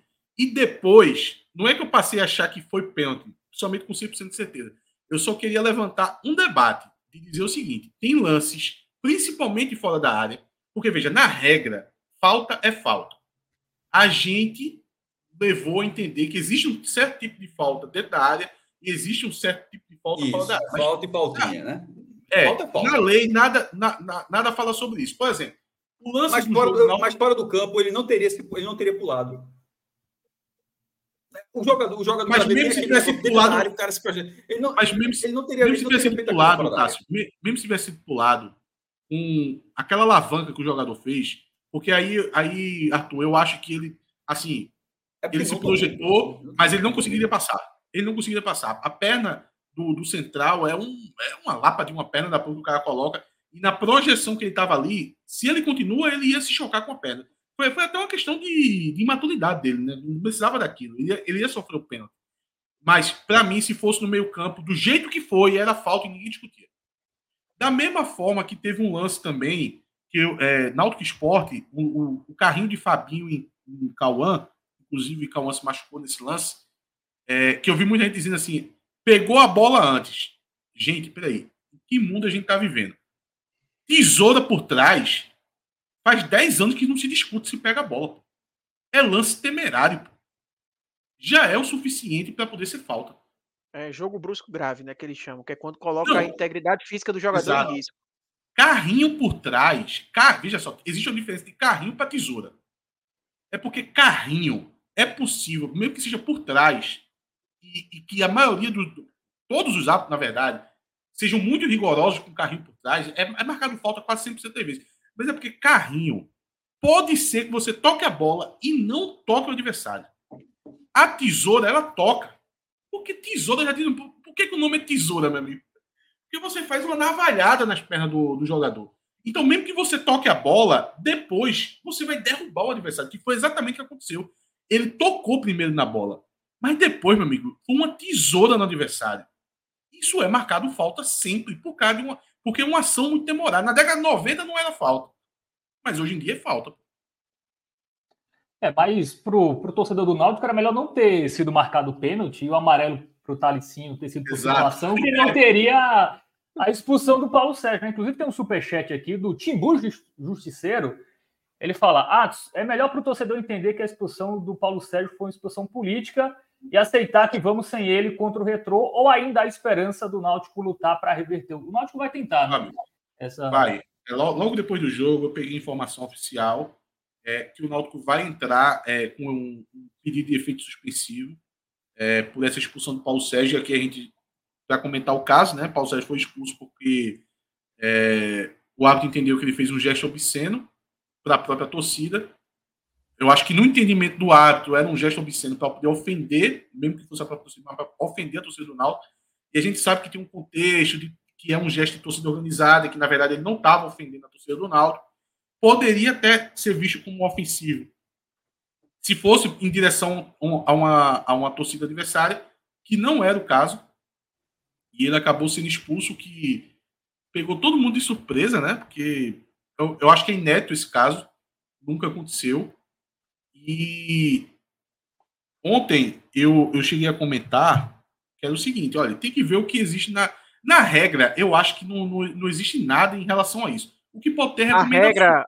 Ah, se, eu, se você quiser, eu posso ler a regra agora, tá? Assim, tem uma parte da regra, tá no livro da regra, que ela fala de primeiro o que é que poderia gerar amarelo na comemoração, mas como ele foi expulso direto, então a gente vamos entrar aqui no que seria passível de expulsão. O único ponto que, ao meu ver, o árbitro poderia enquadrar a atitude de Paulo Sérgio nisso é um ponto que ele diz assim: usar linguagem ou realizar ação ofensiva, insultante ou abusiva.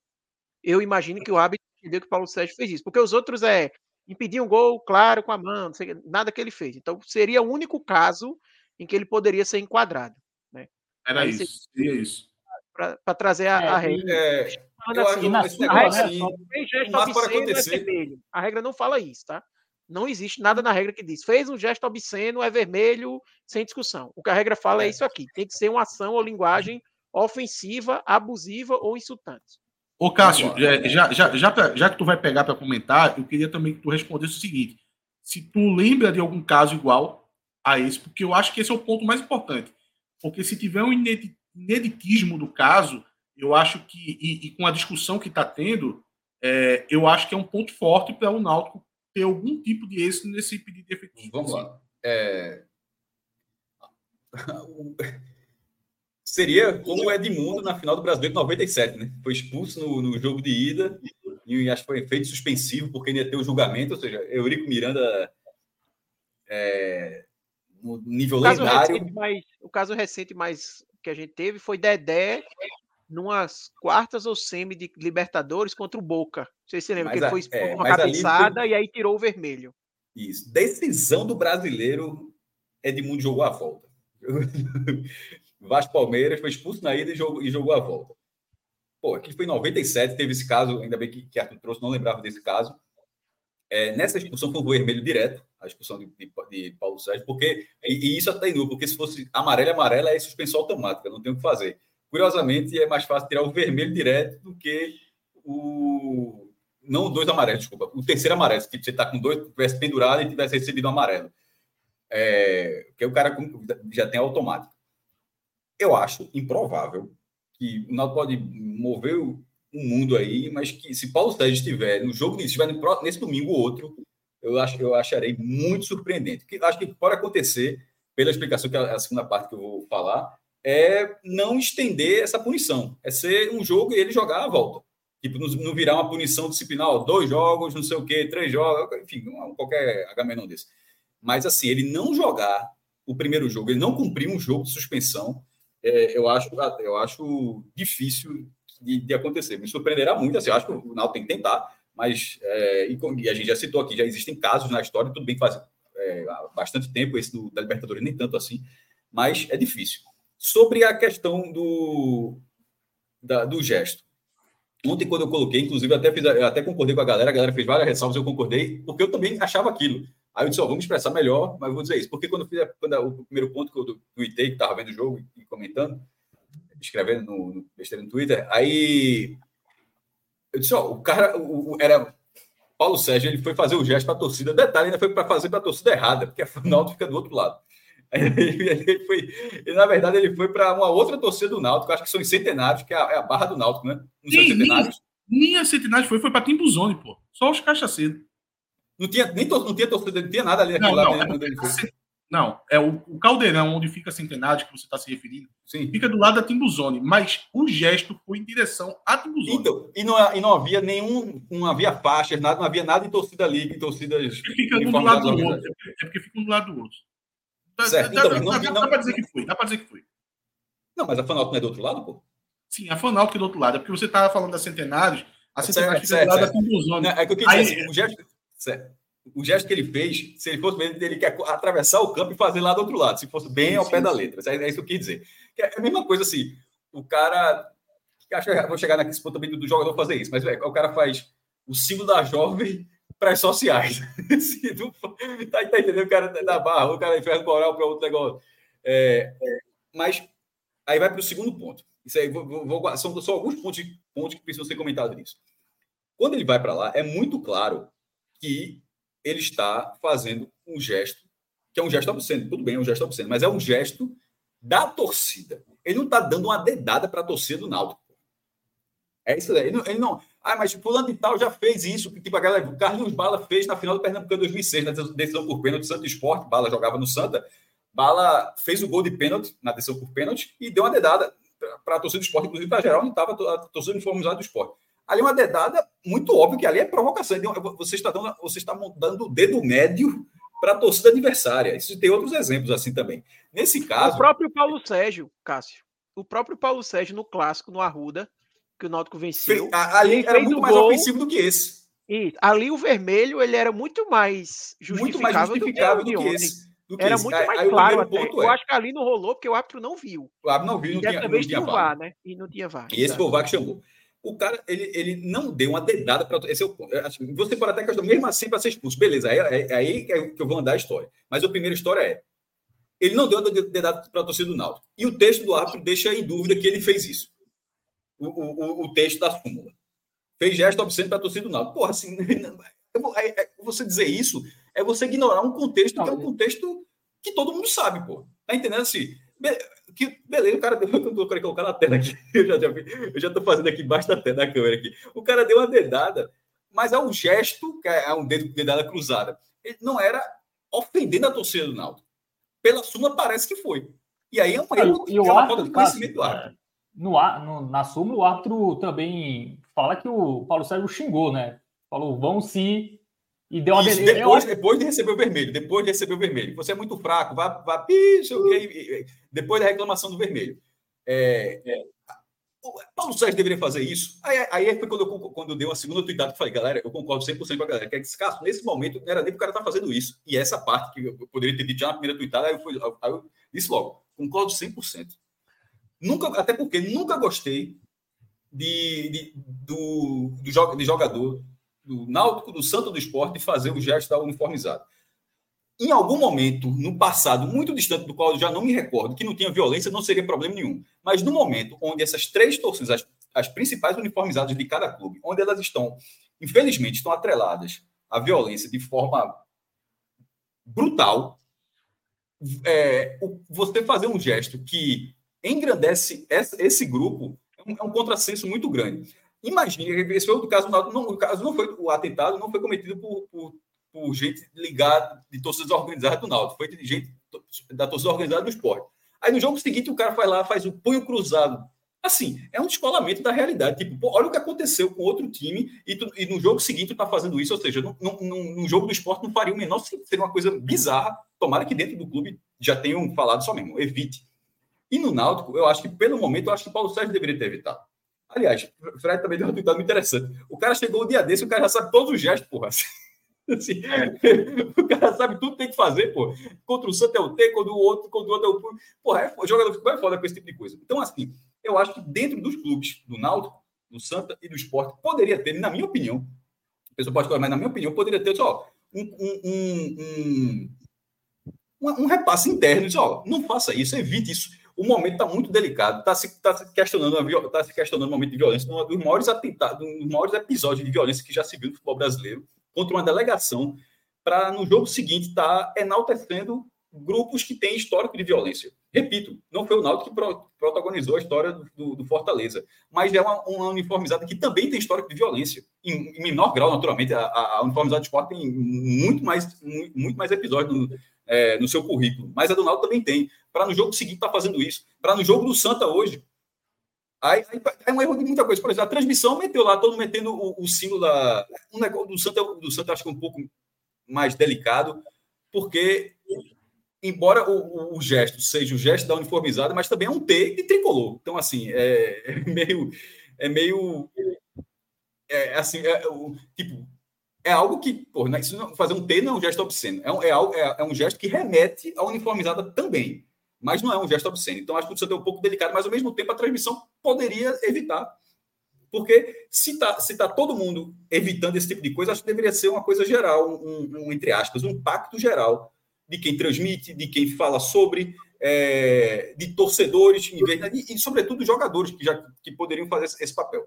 Então, Paulo Sérgio não deveria ter, não deveria ter feito. Mas aconteceu. E aquilo considerando que não foi um gesto ofensivo para a torcida do Náutico, a expulsão eu achei assim que não cabia ali. É um gesto obsceno? É. Mas ele não. Meu irmão, é preciso. É, é, é só ver a segunda do árbitro. Ele não deu uma dedada para a torcida do Náutico, no sentido de toma aqui para você, meu irmão. Mas, ô, Cássio, ô, Cássio a gente, a gente é, dá para ir um pouquinho mais além. Você diz assim: é, expulsão não cabia.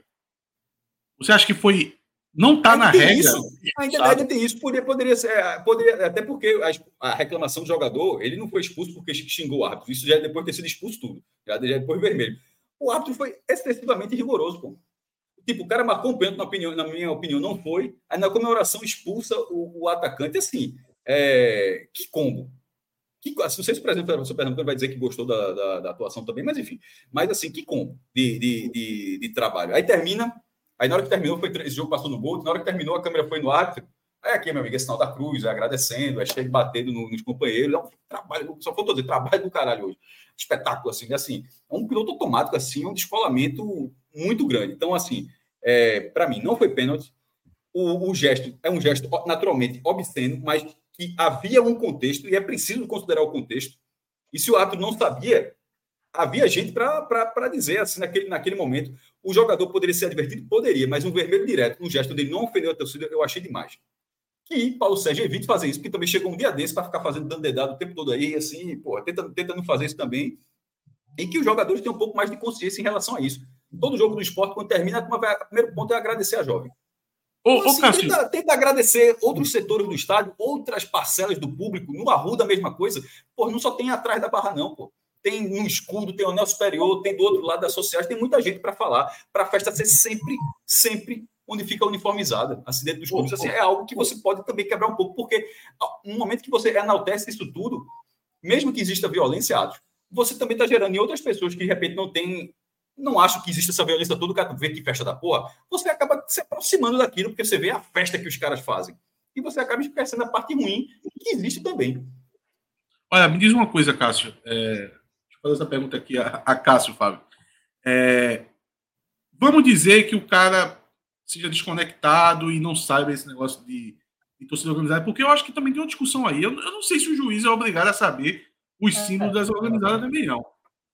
Eu, eu até Pô, comentei isso. É, não é, não é. Mas. Mas tu acha que ele não sabia? Ah, Exatamente. Não, não, ele, ele, ele, não pode. Ele, se ele não sabe, ele, ele, se ele não sabe, ele colocou, ele escreveu desconhecimento, pô.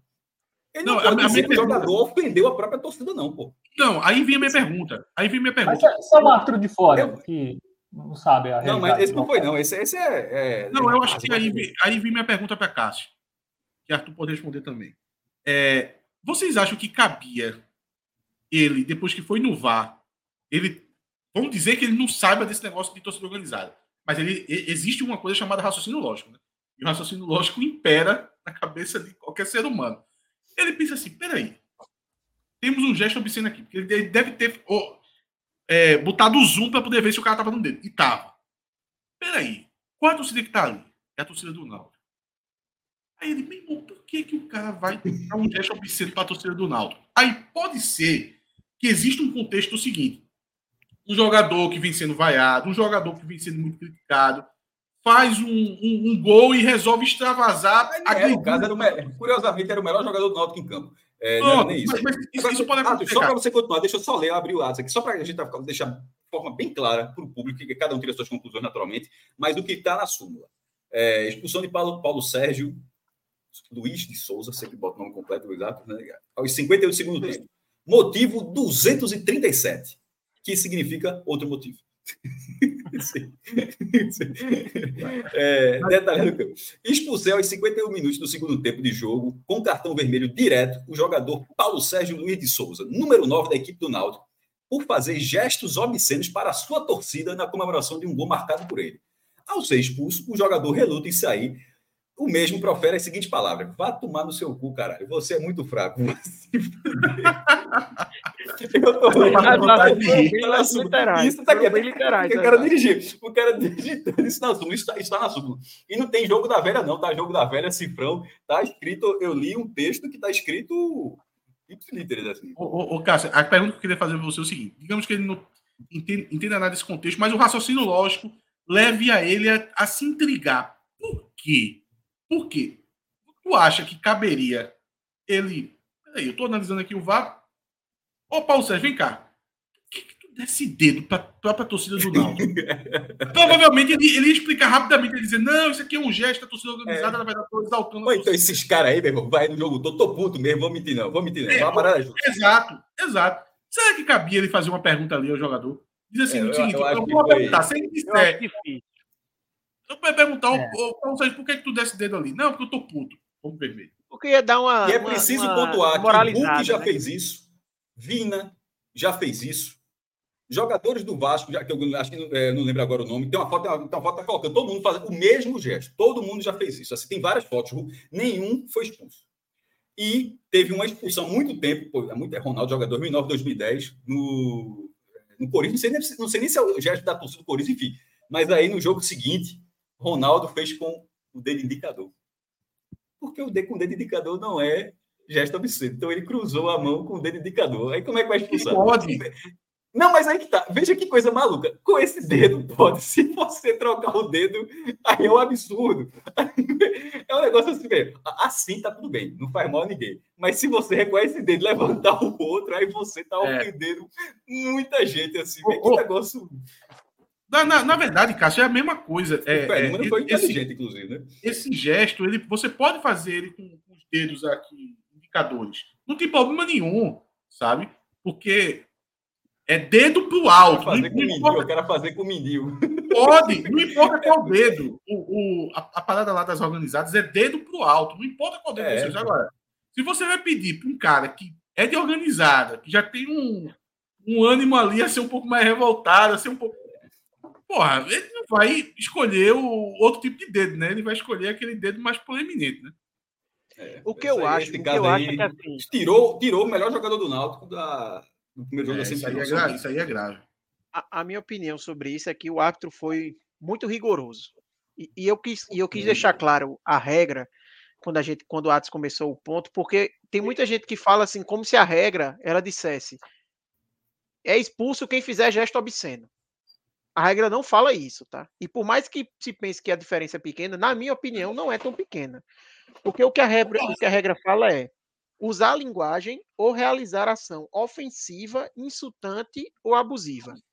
A minha pergunta é: alguém no estádio se sentiu ofendido, insultado ou abusado é, pelo gesto que, que Paulo Só Sérgio fez? não sabia dessa história. Sabe? Assim, eu não acho que ninguém se sentiu ofendido. É muito diferente do que se Paulo Sérgio fizer isso no clássico contra o Santa, por exemplo. Que aí você pode dizer, ele ofendeu a torcida do Santa. Foi um ato abusivo, insultando a torcida que estava lá. é inegável que no Brasil aqui é um gesto obsceno. Inegável. Beleza, é um gesto obsceno. Mas, especificamente, naquele momento, tinha um contexto. Isso. E o contexto era muito importante. O cara, o jogador do Náutico, simplesmente, ele não ofendeu a torcida do Náutico. O gesto é obsceno, o gesto é feio, acho assim desnecessário, mas o jogador não foi comemorar ofendendo a torcida, não. Isso simplesmente não aconteceu. E, e Cássio, e se fosse uma homenagem a Ítalo Senna, que fosse grande amigo dele? Aí é que não seria, aí não seria ofensivo. Agora, eu, eu queria falar rapidamente, só um ponto. Se Ítalo Senna não fizer uma resenha dessa, uma continuação daquele vídeo que ele se despede da zerada para os caras, um agradecimento, pô, tem que fazer, pô. Mesmo chegando, ah, que valeu aí para tudo isso. De, deixa só eu abordar um ponto, que é uma discussão marginal a isso, mas se fala de organizada. Deixa eu, só, deixa eu só então complementar sobre o, o, o caso, só para não perder o raciocínio, é rapidinho. Eu ia só falar assim. Aí eu vi muito torcedor do esporte falando: ah, aquele gesto, ele ofende a torcida do esporte. Era isso que eu ia falar. Ele é contra a organizada. Isso, pronto, perfeito. Então. Aí eu digo, velho, perceba como é um precedente perigoso o hábito ser rigoroso a esse ponto. Porque imagine que ontem Paulo Sérgio faz o gol e a comemoração ele combina com o Talicinho, que são os dois envolvidos, e simula assim um leão morto. Ele é para ser expulso? Alguém, se ele fosse expulso e achar isso, ele, sei lá, ele faz receberia um... cartão. Eu acho que receberia cartão. Mas será que ele seria expulso, o vermelho? Ele faz um jogo que o esporte não tá no jogo, ele, ele imita um leão e cai no chão. Será que ele ia ser expulso por isso? Primeiro, que ia ser né? amarelo. Eu não sei nem se Paulo Sérgio tem talento para imitar um não, assim, é, eu, sei, sei é mas eu digo assim, se a gente... Eu tô brincando, tô brincando. Eu, eu, sei como, eu não sei como seria essa imitação. Qual animal o juiz diz que, que tá imitando o que ali? Tá imitando é. o que? Eu não sei. tá imitando o que? E, e, e, o VAR, e, o, e o VAR analisando com ele, é, eu, eu, eu, acho que é um gato. Eu acho que é um gato. É uma onça. É uma onça. Acho que teria primeiro essa discussão. O ponto aqui é assim: se você vai. Como é que eu. Se você abrir esse precedente de que ele está atingindo alguém que não está no estádio, fica muito abrangente, sabe? Porque assim, ele pode, sabe, o, o, se tivesse lá a torcida do esporte no jogo, isso tudo muda, tá? Isso tudo muda, porque aí você está, principalmente se o jogo fosse na, na ilha ou na, na, arena com a maioria da torcida do esporte, é outra coisa. Realmente você estaria né, fazendo gesto ali contra a torcida atingindo. Mas eu, eu acho que abre um precedente muito perigoso você falar, ah, não, ele atingiu a torcida do esporte que está na casa vendo. E, e, e, outra coisa que eu queria deixar claro é que assim, isso é totalmente diferente de achar que a comemoração foi legal e que é para o jogador fazer isso, tá? Eu estou me atendo aqui à palavra escrita da regra se ele deveria Exatamente. ser expulso ou não. Eu, eu tomara que tenha eu deixei ele... bem claro. Eu acho que os jogadores deveriam evitar. Deveria, deveria ter uma Eu acho que ele não deveria ser expulso. Eu acho que é muito rigoroso. Eu acho que abre um precedente, se você for olhar por esse ponto de que, ah, não, provocou a torcida que não está no jogo. Eu acho que fica algo perigoso de você limitar porque, sei lá, se ele faz um gol e metralha, que nem muitos atacantes fazem, você, o árbitro podia dizer, não, é uma, é uma linguagem abusiva e insultante, o cara comemorar o gol metralhando. E tem muito jogador. Tinha um jogador que jogou no 3 vários anos. Olha, olha, olha, mas o detalhe desse árbitro, vê só, só uma coisa que eu reparei agora. Aos 47, ele expulsou é, motivo 199, que também é outro motivo. Assim, não entendo esse código, não. É, somente nesse caso abriria o campo para expulsão aos 47 minutos do segundo tempo, com cartão vermelho direto, o preparador físico da equipe do Afogados, por bater palmas de maneira debochada após uma decisão tomada pela arbitragem. Tem que, que estado sensível. É rigor demais. Aí, mas, é, é, mas é isso. Então, só é para finalizar. É, eu acho que o presente é perigoso, mas eu acho que a comemoração é de, não é de bom tom. Não é. Nessa semana ainda mais, mas não no é. geral. O Santa mesmo, no final do jogo, os jogadores foram comemorar lá com boné de organizado, fazendo assim. Eu também não acho de bom tom. Mas também não acho que é ninguém para ser expulso por causa disso. Eu acho que é esse o ponto, né? Arthur, o que tu trouxesse é, é mais ou menos o que eu ia falar, mas tu fosse para outro lado, assim. Eu queria dizer o seguinte: eu vi, eu vi, eu vi uma, uma pessoa levantando essa lebre e muita gente foi na, na onda dela dizer o seguinte, é, atacando esse ponto especificamente, que a ação de Paulo Sérgio, que está aí na tela, de fazer isso, também é um incentivo à violência, porque provoca uma outra organizada. Aí, desculpa, gente, vê só. As organizadas, que é uma rival da outra, irmão, elas impõem o seguinte: tá, tá lá no regramento dela. Eu, eu acho que se brincar, tá escrito. Não é só uma coisa. Se brincar, tá lá no regimento, tá escrito. Se eu ver um outro componente de uma outra organizada, eu vou para cima para quebrar. Se brincar, dependendo do dia, até mata. Aí vai ser um símbolo que vai gerar violência entre as organizadas. Irmão, já, já tem um código de, de, de, combate entre elas. Pô. Não precisa mais nada, não precisa mais nada. Não precisa nenhum tempero a mais, não precisa nenhuma faísca a mais, não precisa de nada. Basta se encontrar na rua. Não é um gesto que ah, porque esse gesto vem um, da outra organizada que usa o gesto tal e, e muda para dedo. Ah, desculpa, velho. Isso aí é perfumaria pura. Eles não precisam de nada para poder se matar de lá entre eles. Hoje, eu não, vou, é, eu não vou me estender, teve uma coisa chata o dia todo, mas assim, só algum. Não precisa nem é, mergulhar nisso, mas só um ponto que algumas pessoas acham que, que alguma fala há dois anos, que uma fala há um ano, tinha uma brincadeira, tipo a gente aqui, gente já resenhou um bocado de, já resenhou um bocado de coisa aqui, de que isso pode ter alimentado o, o, o ataque que o Fortaleza sofreu no Recife, na saída. Isso é de, de, de, uma, de um descolamento da realidade, assim, de uma falta de cognição, assim, meu irmão, é, assustadora. Assim, porque porque não entende não, não entende absolutamente nada. Assim, é, é, a pessoa que diz isso é uma criança, com todo respeito, é, no sentido de infantilidade, é uma criança falando de coisa séria. Porque uma pessoa que, que atrela isso a, ao que houve ali é não saber absolutamente nada da realidade, tentar impor, é, é, é enfim, é querer engajar por, por absolutamente nada. Eu acho que entende, viu, Cássio? Eu acho que é mau caráter. Não, mesmo. então, mas você vai tratar. Não, então, então é questão de caráter. Mas enfim, mas o ponto é o seguinte: as organizadas, hoje, as do, as do Recife, as do Recife, que são, infelizmente, são violentas, e ninguém nega, é, é, eu acho até, até, estranho, até estranho, como se, como se negasse isso, pelo contrário. Não só não é como se combate há muito tempo. Aqui se combate há muito tempo. É, aqui se entende que esses caras não precisam de nada, dos, dos que são violentos, naturalmente, que esses caras não precisam de nada para cometer atrocidade. A pessoa achar que joga que 100 pessoas, que aquilo ali é o resultado final, que foi aumentando a onda, e de que resultou em 100 pessoas atacando ônibus com pedras e bombas, porque em algum momento brincaram que faltou luz no Castelão. Pronto. Aí aquilo ali criou uma rivalidade e que aquilo aumentou. E o ponto alto daquilo ali foi o ataque. Meu irmão, entendo, entendo a coisa. Você, você precisa, a pessoa que pensa dessa forma, precisa agir com seriedade. A gente seriedade porque você está falando como está falando, assim como a gente está falando com outras pessoas, a gente brinca e em vários momentos a gente fala sério também. Tenta, tenta analisar time, tenta analisar situações, tenta falar de segurança, tenta falar até coisa que não tem tanto, mas tenta falar com a, com a seriedade quando cabe a seriedade e avisando. Então, nesse caso, pra, pra, pra, até para uma pessoa que fala dessa forma, não, não, não passar uma imagem tão de um despreparo tão grande, não fala, não fala uma coisa dessa, não, porque é, isso e o Recife, a escala de violência está aqui, mas infelizmente em todas as grandes metrópoles do Brasil, ela está no mínimo aqui. Não existe nenhuma metrópole. São Paulo, Rio, Salvador, Fortaleza, Porto Alegre, Belo Horizonte, Curitiba. Não, esse, para, não, simplesmente não existe essa metrópole onde clubes grandes de massa que suas uniformizadas não tenham episódios de violência e que não e que sejam de, de difícil conter não sejam problemas de segurança pública.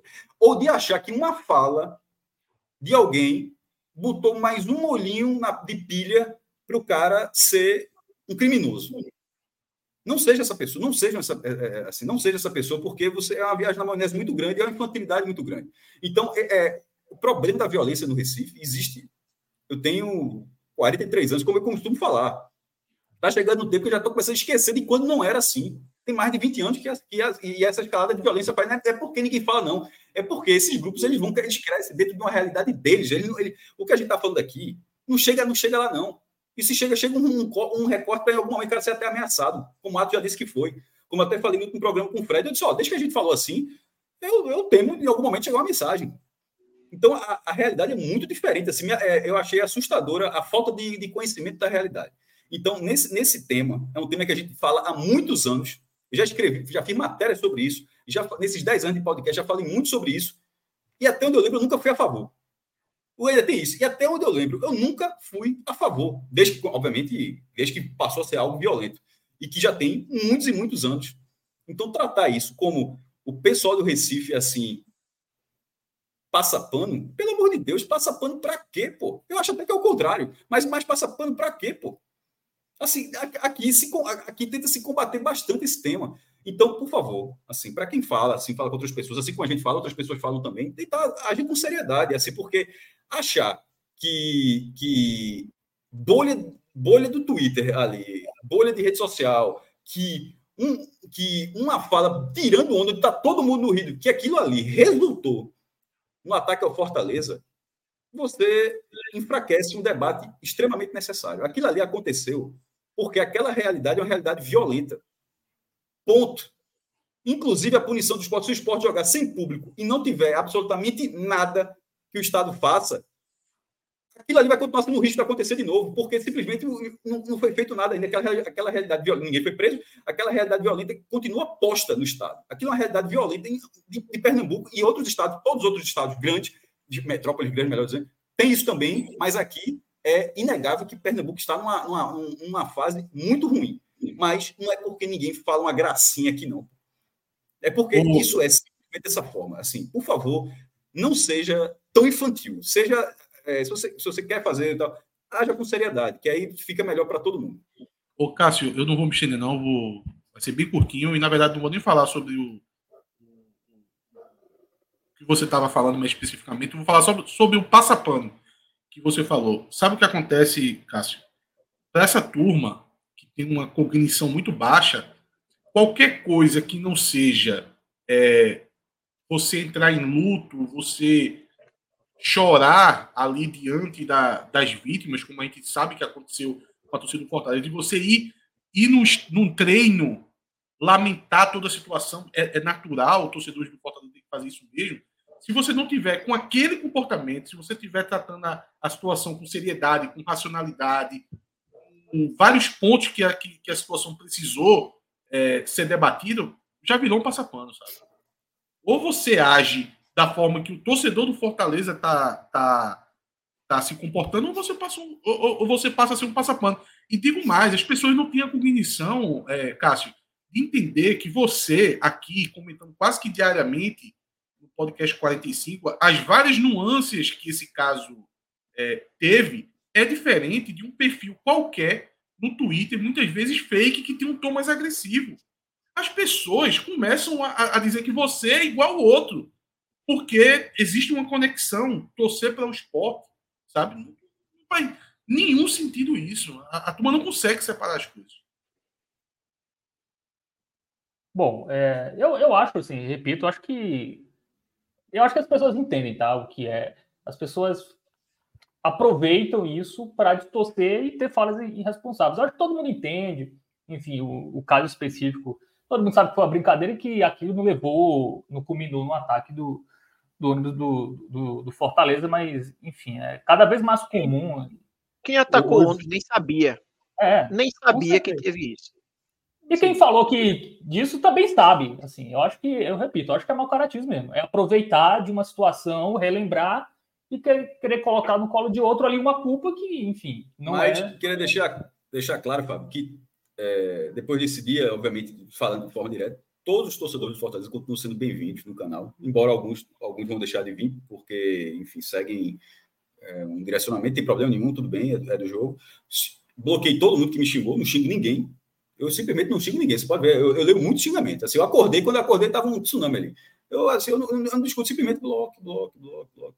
E é muito curioso que muitos já estavam silenciados, ou seja, o estágio. O cara já falou merda uma vez, silenciou.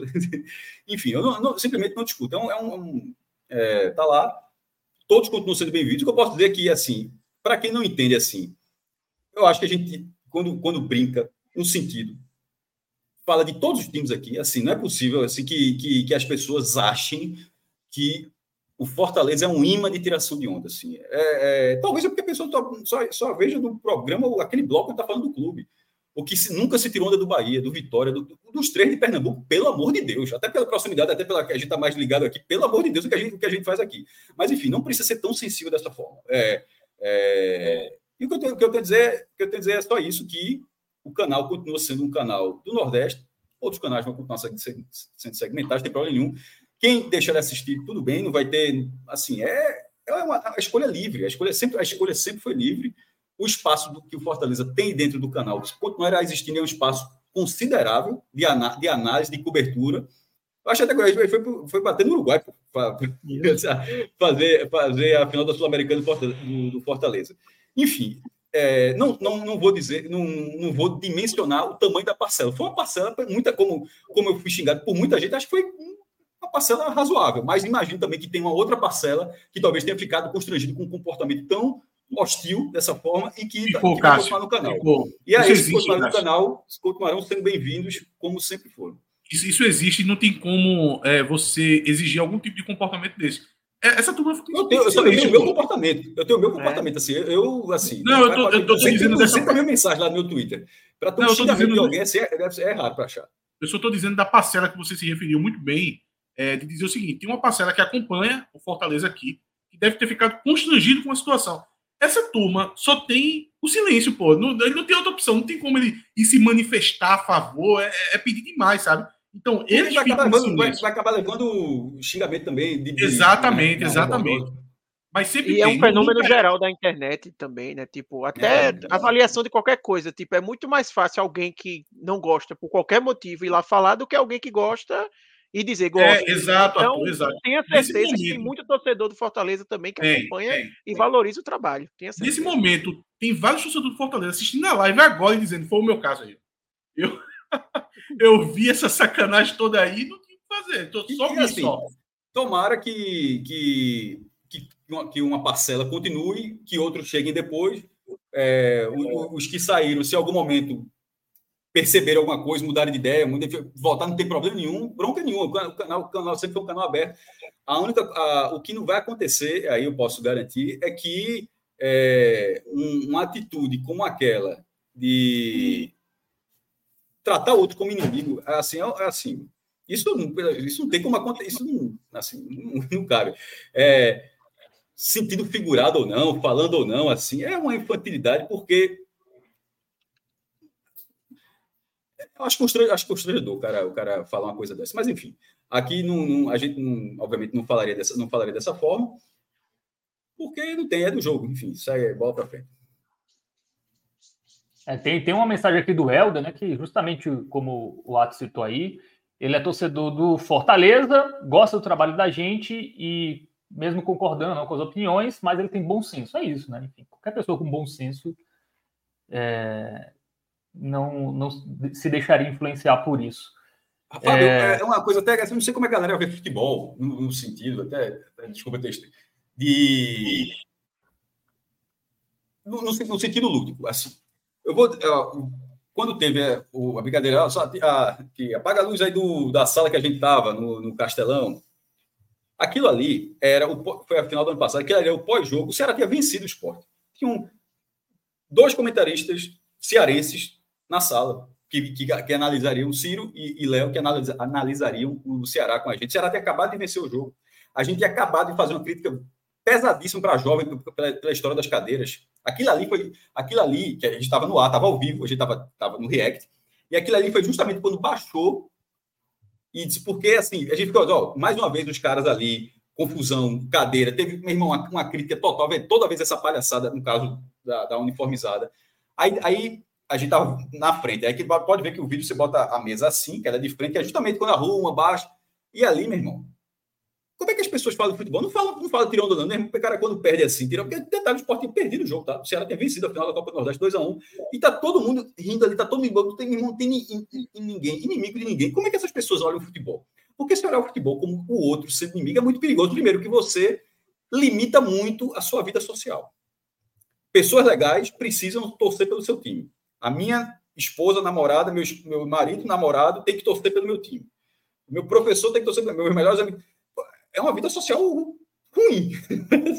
se, se, você, restringe, você restringe as pessoas que estão no seu ambiente dessa forma. Quando ganhar, não vai tirar onda com ninguém. Não vai tirar. Você, você não vive com ninguém, você não fala com ninguém.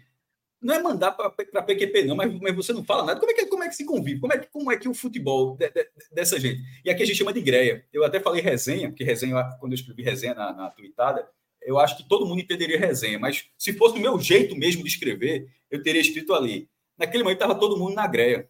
Mas aí talvez só os pernambucanos entenderem. Ah, não sei se sai muito de Pernambuco, mas quando eu fiz a, a mensagem da resenha, porque resenha é que todo mundo entende. Mas ali, ali, ali estava todo na greia, pô. Estava todo ali, meu irmão, de boa.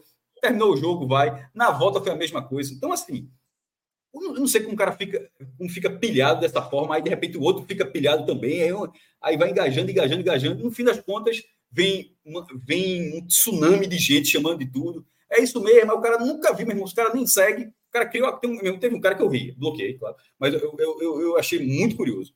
O cara criou a conta em fevereiro, não me segue, chegou, você é isso tudo mesmo, tal, tal, tal, disse, porra, assim, meu irmão, qual é a base do cara? Porque assim, de lá para cá eu não falei nada. Isso tudo começou com a mensagem do ano passado, quando pegou, e de repente o cara está dizendo que olha, tudo é porque vira, vira o, o, direcionamento, é como se fosse assim. Aí você puxa pela memória. Quem é que agia dessa forma? Se você for, se você for voltar um pouquinho mais para trás, quem é, que, quem é que agia dessa forma? É até perigoso, é, é, é até parecido com um comportamento de rede social, né? um comportamento de rede social de ataque coordenado é assim, que a gente viu em uma escala nacional há pouco tempo. Então, assim, é, é o... tomara que, essa, que essas pessoas não, não sejam assim, não, não sejam assim novamente, que, quando forem comentar de violência, que sejam um pouco mais esclarecidas, falta muita base ali para falar. O, o, e, sobretudo, que não enxerguem o outro contraditório, qualquer outra coisa, como um inimigo, como uma pessoa que se. Primeiro, todo mundo é inimigo do Fortaleza, então, porque se não está contra o Fortaleza é, é, é, inimigo, assim, como não faz, essa frase não faz o menor sentido. Essa é uma frase muito rasa. No, precisa ser dessa forma. Então, as pessoas precisam ser um pouquinho, um pouquinho, um pouquinho mais leves, assim, porque um, um, dessa forma não vai muito longe, não. O futebol é para ser uma coisa mais leve, né, Cássio? Isso é até uma discussão gente, até maior que a gente pode levar. tempo a gente trata e... dessa forma aqui, né? Exatamente. O Agamenon surgiu porque se falava tanto aqui de brincadeira que algum momento eu vou criar um programa só para isso, porque tem toda a parte do H menor dentro do programa que ele, ele surgiu, ele, ele foi descolado, porque de tanto que era uma característica de falar dessa forma. Pois é. Não, e, e, eu sei que é difícil, assim, porque eu falo como diferente de Cássio, diferente de Fábio, né? Eu não sou jornalista, sou um torcedor. E a gente sabe que é difícil muitas vezes você dividir essa coisa de ver o futebol não como, sabe, eita, todo mundo é meu inimigo, eu tenho que ficar defendendo meu time de noite. Obviamente que o torcedor ele tem que é, defender o seu time, ele tem que buscar o que é melhor para o seu time, ele tem que pensar no seu time, mas o futebol também ele pode ser, e eu acho que ele se torna melhor quando você consegue ter ele como uma coisa um pouco mais leve também, sabe?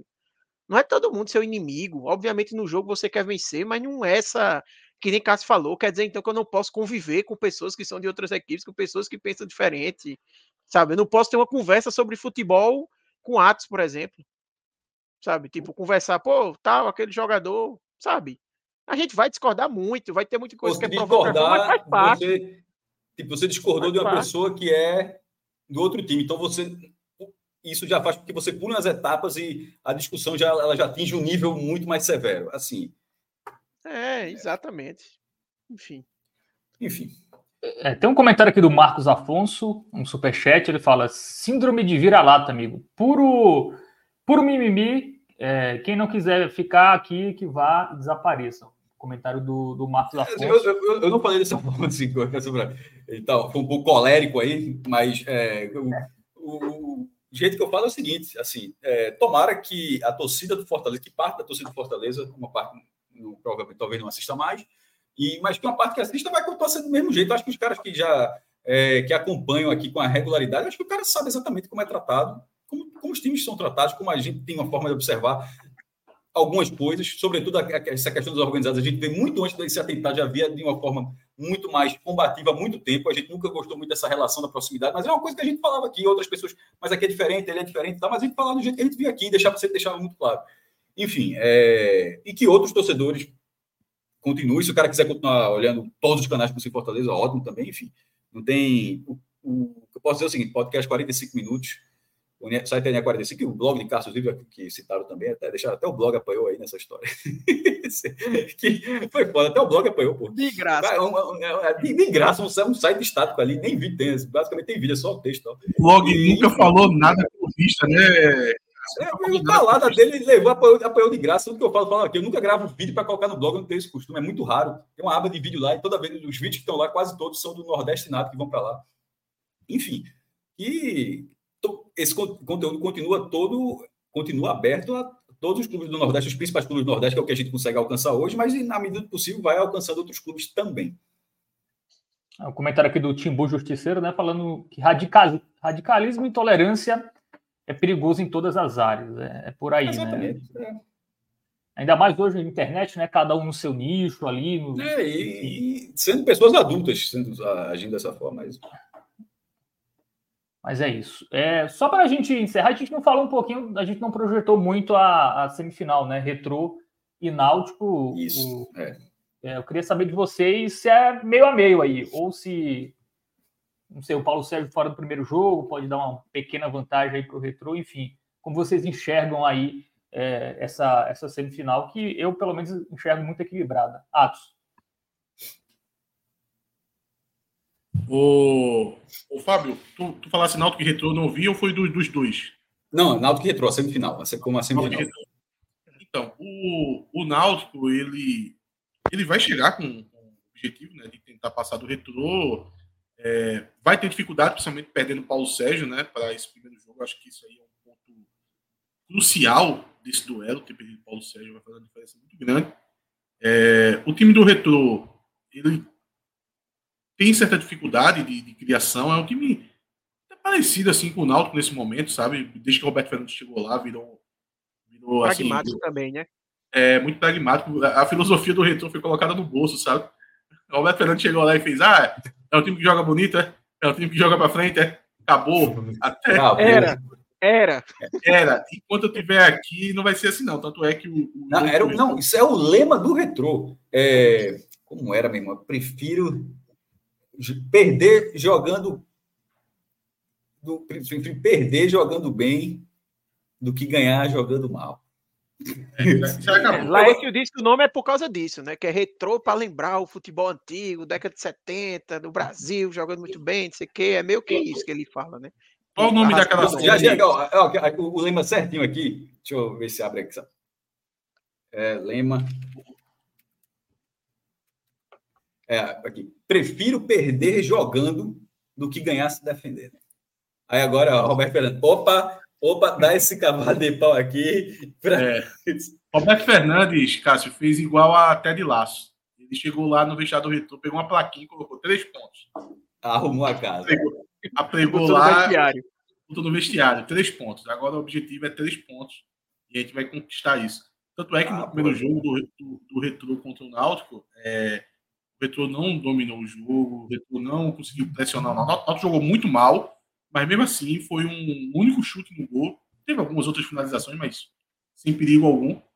Foi só o lance do gol, sabe? É, começou de uma falha defensiva de, de Rafael Vaz, enfim, e veio culminar com, com o gol do Retro.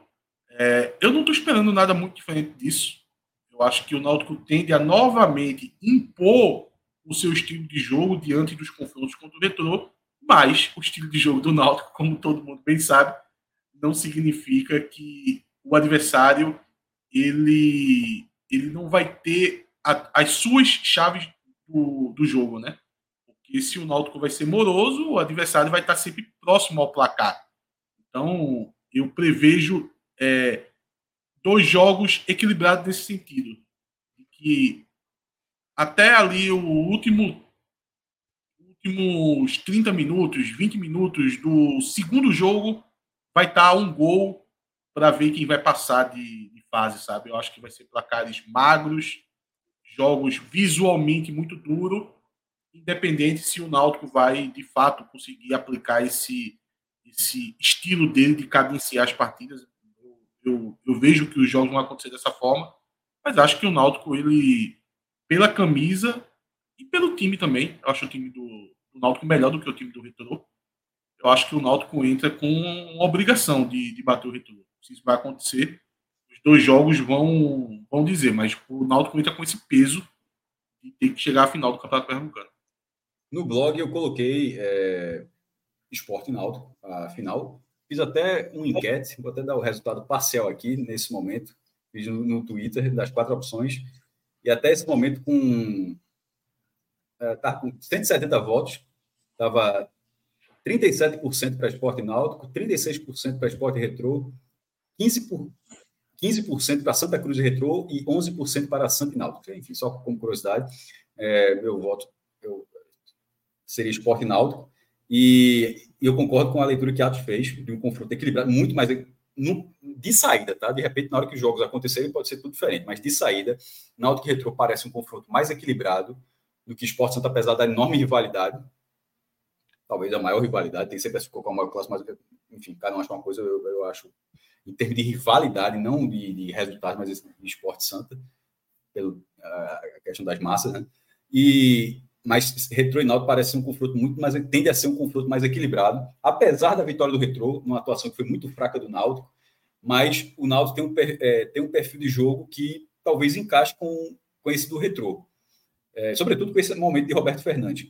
Não ter Paulo Sérgio na ida eu acho um problema, sobretudo porque a ida é nos aflitos, ou seja, o Náutico teria é, o fator casa. Na final de 2022, o Retro ganhou a ida nos aflitos, 1 a 0 e o Náutico ganhou de forma até de, que perdeu o Jean Carlos ali, foi até, foi, foi até uma vitória da forma como aconteceu, que se desenhou muito difícil depois do roteiro, do jeito que estava no jogo da volta, mas não ter Paulo Sérgio nesse primeiro jogo eu acho bem ruim para o Náutico. É, se acontecer o que Atos tinha falado, tipo, o Náutico faz 1 a 0 e, e Alan Al já pro, promover uma repetição daquele jogo do Afogados, eu não sei se seria uma boa estratégia, tá? Eu acho que o Náutico deveria tentar utilizar mais os aflitos do que 1 a 0. É, Giva, o artilheiro do campeonato, está tá no retrô. E na, na, volta, o público foi 3 mil pessoas, o público dessa, dessa Arena Pernambuco, retrô e náutico. tende agora, como é 20%, né? É, acho que parece até 20%, a chance de acontecer mais uma vez de o Retro ser mandante em casa com o outro time tendo mais torcida é bem razoável. Se a torcida do Náutico fizer a parte dela, vai ser importante fazer a parte dela no segundo jogo, lá na Arena Pernambuco. É... No detalhe, tá? É um equilíbrio assim. Eu acho que o Náutico passa é simplesmente por, por, uma, uma questão de escolha ou morre, como a gente brinca aqui, mas não é uma semifinal muito aberta. Falar, é isso, é dessa forma que esse jogo vai acontecer. Tem, é, tem um cenário parelho, sim. E eu acho, como, e também concordo com o que a falou, no, eu acho que o Náutico, nas peças, não, não coletivamente, mas a peça, acho que o elenco dispõe, é, melhores do que as do Retro. Como vocês dividem as probabilidades aí, Retro e Náutico? Tava com saudade desse PS Talk. Quem gosta desse negócio é Celso. Rapaz, eu, eu, ia, eu ia ficar no muro. Porque assim, eu, diria, eu diria que o Náutico Não, sem ser 50-50. Sem ser, Não, sem ser é, 50 é. É, eu, eu, o, o, normal para mim seria o Náutico ser favorito. Eu acho que esse desfalque de Paulo Sérgio pesa. E o Retrô vai ter de volta Fernandinho, né? Eu vi que ele voltou a, aos treinos normalmente na, na semana passada, ou foi nessa semana, não, não me lembro. Isso acaba puxando um pouquinho ali a probabilidade do Retrô. Mas eu colocaria um favoritismo ainda para o Náutico, mas assim, bem no limite, tipo 51, 49, assim. Eu acho que está bem equilibrado. Eu concordo com o Atos que o Náutico tem a obrigação de passar, mas eu acho que a obrigação do Náutico é maior do que a diferença técnica entre as duas equipes. Não sei se deu para entender, mas tipo, o Náutico não, tem não mais obrigação, como, mas ele não é tão favorito quanto a obrigação. É exatamente, a obrigação do Náutico é maior do que a diferença entre os times. Isso, exatamente. Assim, e, e, e, e, no caso lá dos clássicos das multidões, então, a obrigação do esporte talvez seja proporcional à diferença entre os times. Porque a gente não falou do percentual do outro lado, mas, por exemplo, eu vou no 51 a 49, não, tá? Vou colocar 55 a 45. Ali. É, é equilibrado, mas assim, mas eu acho que o Náutico tem uma condição melhor. É, e do outro lado, eu acho que talvez seja, sei lá, 65 a 35. Para colocar Só? Um... Eu acho 70 a 30, pelo menos. 70 a 30. Não quis, eu não quis ser tão ousado, não. Eu deixei para você. Pelo menos? eu deixei para tu. Tá no muro, eu deixei para tu, eu deixei para tu jogar. Para tu jogar em 70%. Qual é a porcentagem? Eu acho que eu vou no 55-45, que Cássio sugeriu para Náutico e Retrô, por causa de Paulo Sérgio. Se não fosse Paulo Sérgio. Isso. É, eu tenho. Assim, apesar de, por exemplo, Arthur tocou em pontos ressaltando o equilíbrio que eu não tiro uma vírgula. Mas sabe aquele sentimento de você ter a confiança do jogo? Tem, tem muito isso às vezes. Você, que vai você encaixar, né? o equilíbrio. Exato, exato. Eu acho que Alan Al, ele. A chatice dele, a chatice do jogo dele é muito bom para um, um. os dois times são, são. Os dois times são amarrados na defesa, viu? É, a, a, o estilo de Alan Al, que é chato, é competitivo para um mata-mata assim, sabe? É aquela velha frase do ataque ganha jogo, defesa ganha campeonato. Eu acho que é. Tá, é o Náutico muito... tá nisso aí, mas eu acho que é mais discurso para abraçar isso, porque tirando a defesa ganha jogo, mas tem que fazer outra coisa também além da defesa. Tem, tem. Mas Entrou o... tapinha defesa também, viu? Só levou, acho que um gol, não foi? Roberto Fernandes, eu acho. Esporte, não, Esporte o Retrô Santa... parou tomar gol. O Retrô parou tomar gol. Esporte Santa, eu coloco 90 a 10. Dá, pelo amor de Deus, Atos. Isso aqui não é o tipo cast, não, porra. Veja. ele deu o número do Timocast aí, porra. Eu, não, eu, eu, eu sabe o que eu botei, Cássio? É 7525. Pelo menos isso, assim. Sabe por que 90, sabe por que 90 a 10? Eu tô botando as proporções das folhas. Assim, não, não, não que isso seja verdade, que, que deva se olhar. Comigo, galera não pega aposta, não. Deixa assim. 4, 4 milhões. Não pega aposta dessa porra, não. 4 milhões a folha do esporte. Eu tô chutando aí. Não, pô, para com isso, porra. Que 4 mil? Que loucura, porra. Então, porra, velho. Não, tu tá vendo que o jogador tá chegando. Tu acha que maleta de Não, não, não, não, não, pelo amor de Deus. já vou te dar a dica, Arthur. Já vou te dar a dica. Clássico do abismo. A última vez, a última vez que se colocasse no abismo, foi 3 a 0. Clássico do abismo. João alimentou aquele negócio ali até o do meu irmão pra, Manda pra, a turma do Santa vender. Manda a turma do Santa vender esse slogan para esse clássico. Clássico do Abismo. 400 não milhões. Não é nenhuma mentira, não. Mil. Não é, não. não é Mas mentira, a, folha, não. A, é a, falando sério, a Folha do Esporte não está nessa faixa, não. Vamos, galera, vai dar uma segurada aí. A Folha do Esporte não. Tá, tá maior? Veja, só, veja se na Série B do ano passado estava 2,5 para 3 e agora não tem 4. Um homem, pera, veja, veja.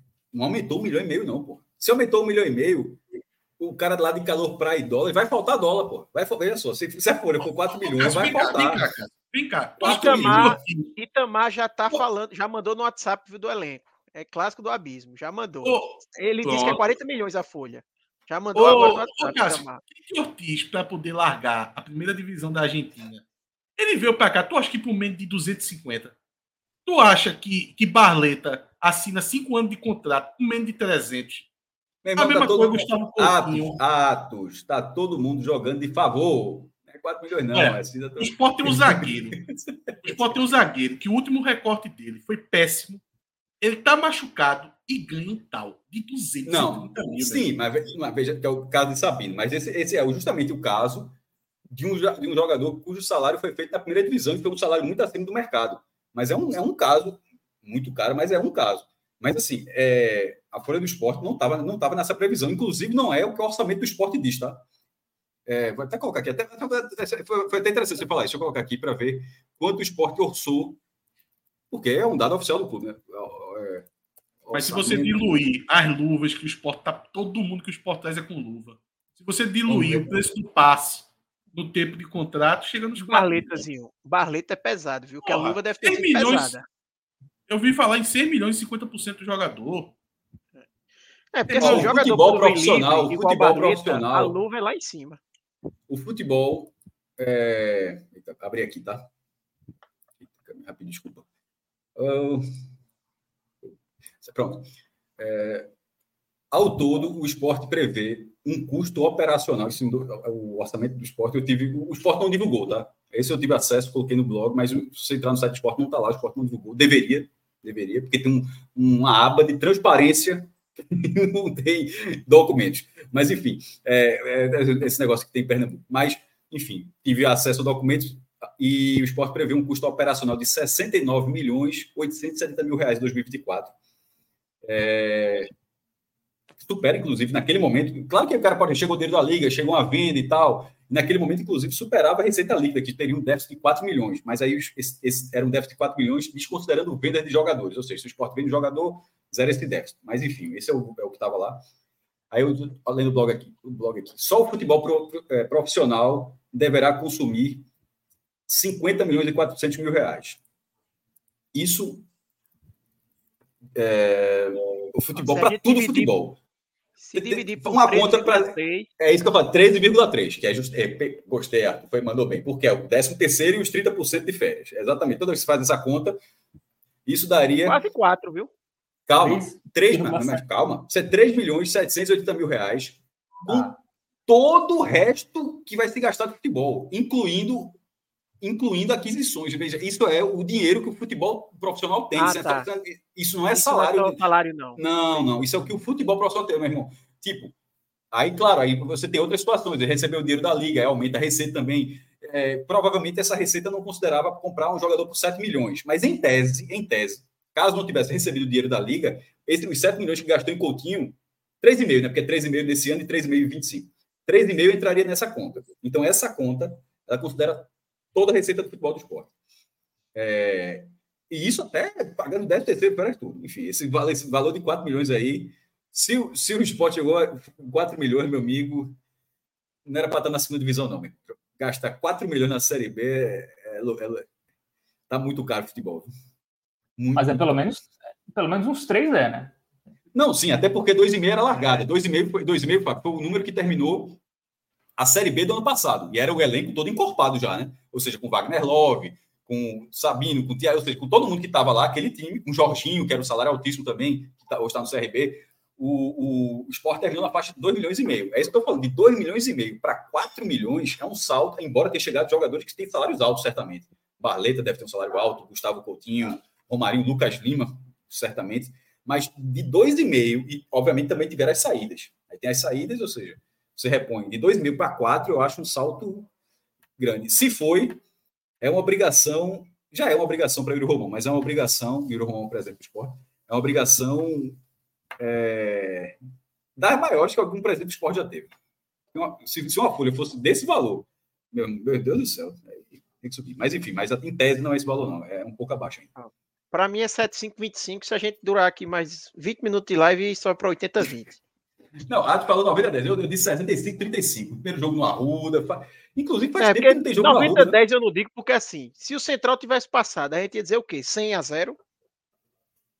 Porque assim, para poder Santa e Sport ser 90 10 é porque se o Central passasse era 100 a 0. Porra, velho, se, se, se, o Central tivesse passado, eu acharia que era coisa para 80, aí, 85 a 15. Assim, não, seria, aí seria, era 90 a 10. É, seria o é. meu 90 a 10. Por isso que agora o é. Santa não consigo dizer que é 90 a 10. Mas no clássico, eu, eu acho que a diferença, já falei algumas vezes nesse programa, para tá longo para cá, mas já falei aqui, não me furtei dizer isso. Assim, eu acho que a diferença técnica que existe esse ano, de todos esses confrontos que esportes Santa tiveram de 2010 para cá, nessa área de mata-mata, eu acho que o cenário mais próximo para mim é o de 2018 onde ali havia uma diferença clara. E foi um jogo só e um jogo na ilha, ou seja, era... agora são dois jogos. É, eu acho esse Santa melhor do que aquele de 2018. Mas esse esporte também é melhor do que aquele de 2018. É, sim, tem isso também, verdade, verdade.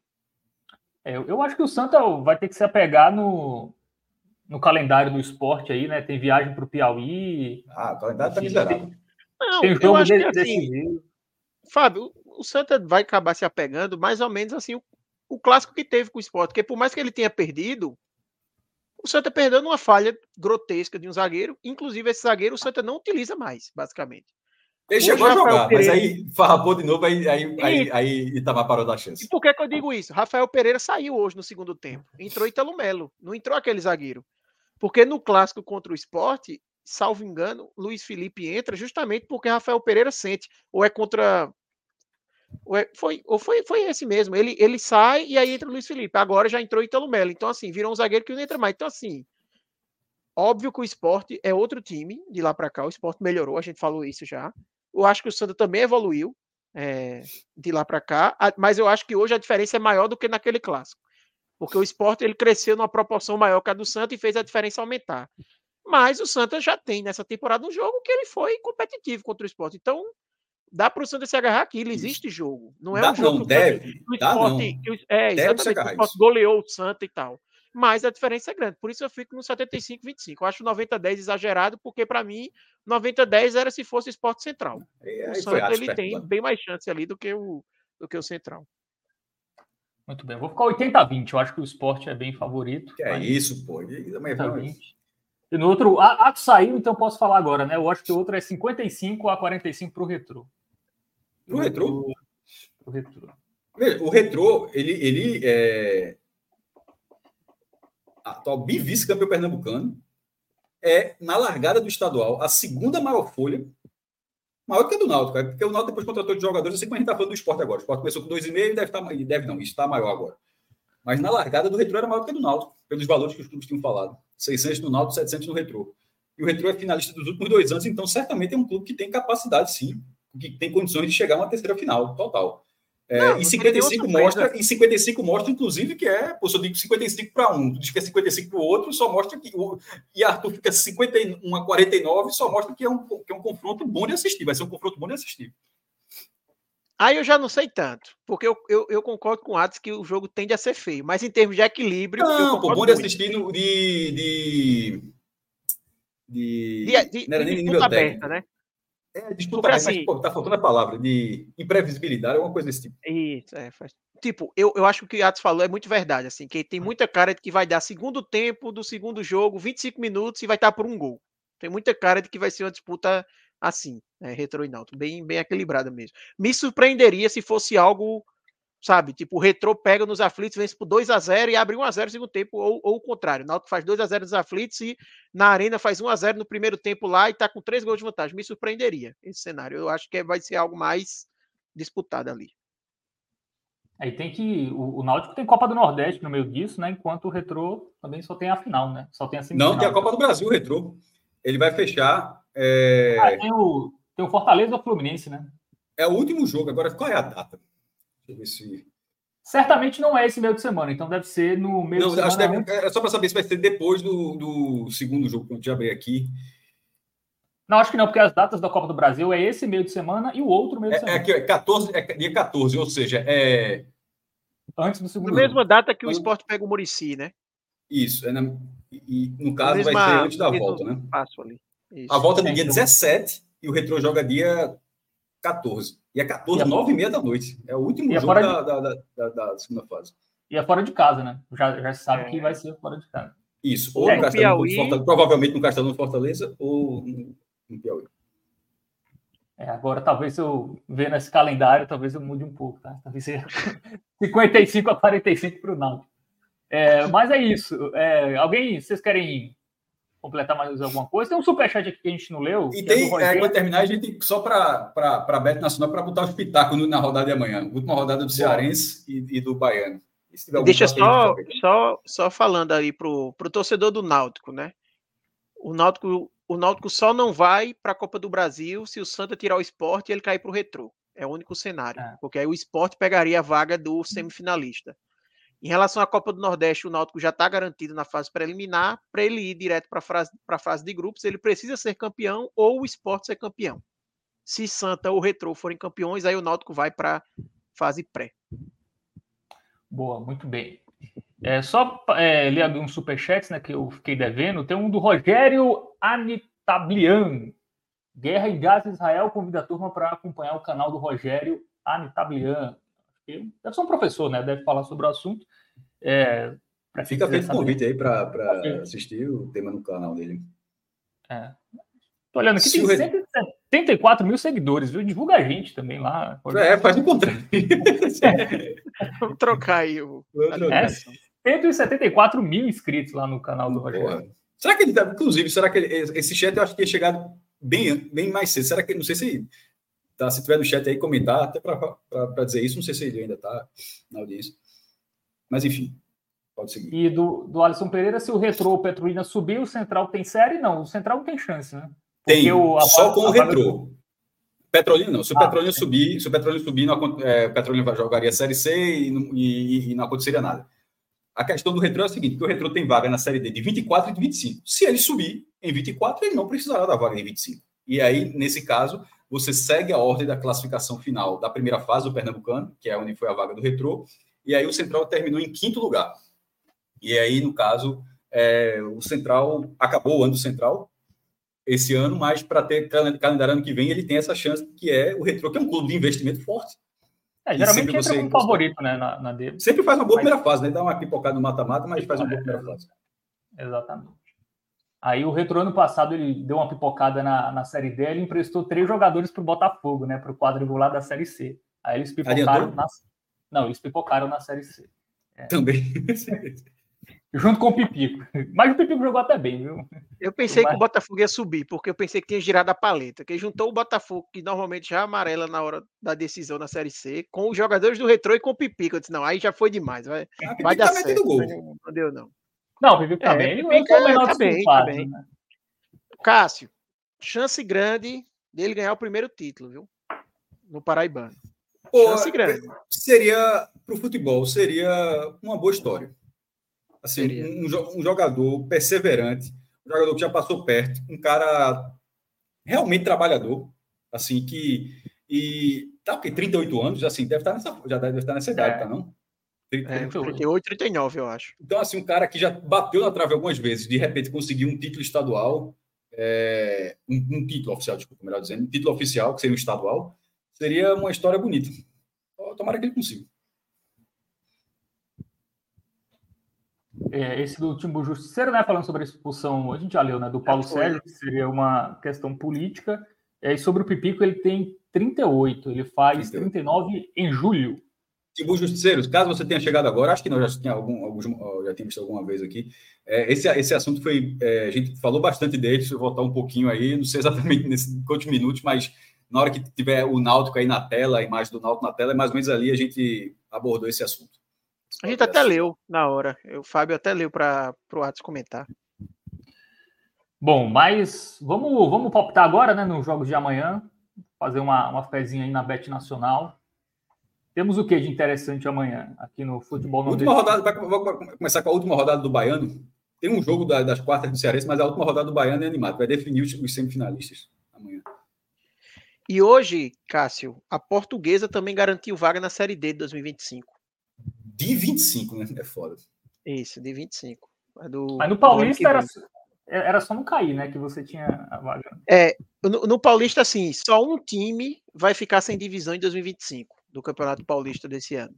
Quem? Só o Lanterna, Porque eles né? são 16 times, 12 tem divisão, 4 não tem, e eles têm três vagas. Então só um time vai ficar de fora. Não obrigatoriamente ah, não tá perna, não, né? Tá. Porque imagina que caíssem dois da Série A, vamos supor. Então poderia ser que um time ficasse ali sem cair, não ficasse com vaga, mas realmente o, o, primeiro que vai ser rebaixado, a tendência é que seja o Santo André, então talvez ele que fique sem, sem a vaga ali.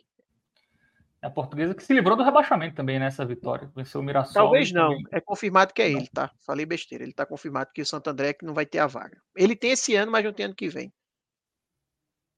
É isso. Bom, vamos. Baiano, né? Vamos para amanhã, nona rodada da primeira fase do Baiano, conhecido como também a última rodada. Bahia e Jacuipense. E temos também é, Itabuna e. Itabuna levou oito gols do Nova Iguaçu, né? Segundo o NE 45, nosso site, o Itabuna se despediu da Copa do Brasil. Eu disse, aí, eu disse, porra, 08, é assim, eu disse, ó, despedir é, é uma palavra forte, né? Assim, assim, 08 em casa, meu amigo, não é só se despediu, né? Foi é, arremessado da Copa do Brasil. Uh, eu, eu vou, você pode dar o espetáculo de vocês. O meu eu vou fazer uma múltipla aqui. Tá? Vou a minha múltiplazinha. Bahia. Vitória. Empate entre Bahia de Feira e Juazeirense. É o segundo jogo. É, eu só, esse Jacobino já quero, vou chegar nesse jogo, não. É, e Atlético e Barcelona. Uh, Barcelona. Deu quanto aí? 15 reais. Não vai ofender ninguém. Fred, Fred gosta dos animais bravos. Eu sou, eu sou na humildade. Eu boto uma ararinha para voar, uma coisinha miudinha. E tem, e tem ali é, é Fluminense Fortaleza. É, Fortaleza eu, eu botaria eu, eu botaria outra múltipla com, com Fortaleza. Com Fortaleza, Bahia e Vitória. Faça aí, pode fazer, autorizado. 2,93. Bota 20. Essa aí, é mais, essa aí tem chance, mais chance de acontecer. E tu? É, Bahia de, Bahia de Feira e Juazeiro. O Bahia de Feira é lanterna, né? Quer mudar, não, Cássio? Esse empate aí. Mas não tá rebaixado, né? Assim, é, vai, é, luta contra. É, vai é, dar, um jogo da, da vida, vida, né? É. Agora já foi. Imagina que se já tirar e não, e não sai. Não, na, na, na, hora que você aposta assim, é, meu irmão, deixa lá, porque a, a consciência, brincar com a consciência dessa forma é, é foda. É. Vamos no Cearense, tem o que do Cearense amanhã? Tem, tem Paraibana amanhã? Tem, tem Paraibana. Vamos ver. Se tiver lá, Ó, o jogo do mata tem três do Cearense, mas é um quadrangular do rebaixamento. O jogo do mata-mata é Maracanã e Floresta, né? É, Floresta ganhou o primeiro jogo e vai dar de novo. 15 do Floresta. É. Vamos receber informação aqui.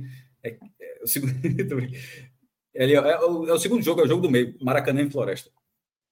Empate ou, Floresta? Não, Floresta, Floresta. Floresta. Floresta.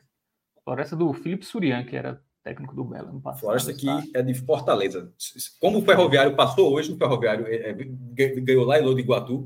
Se o Floresta passar, semifinal do Campeonato Cearense vai ser com quatro times da capital. Pode colocar 15, por favor.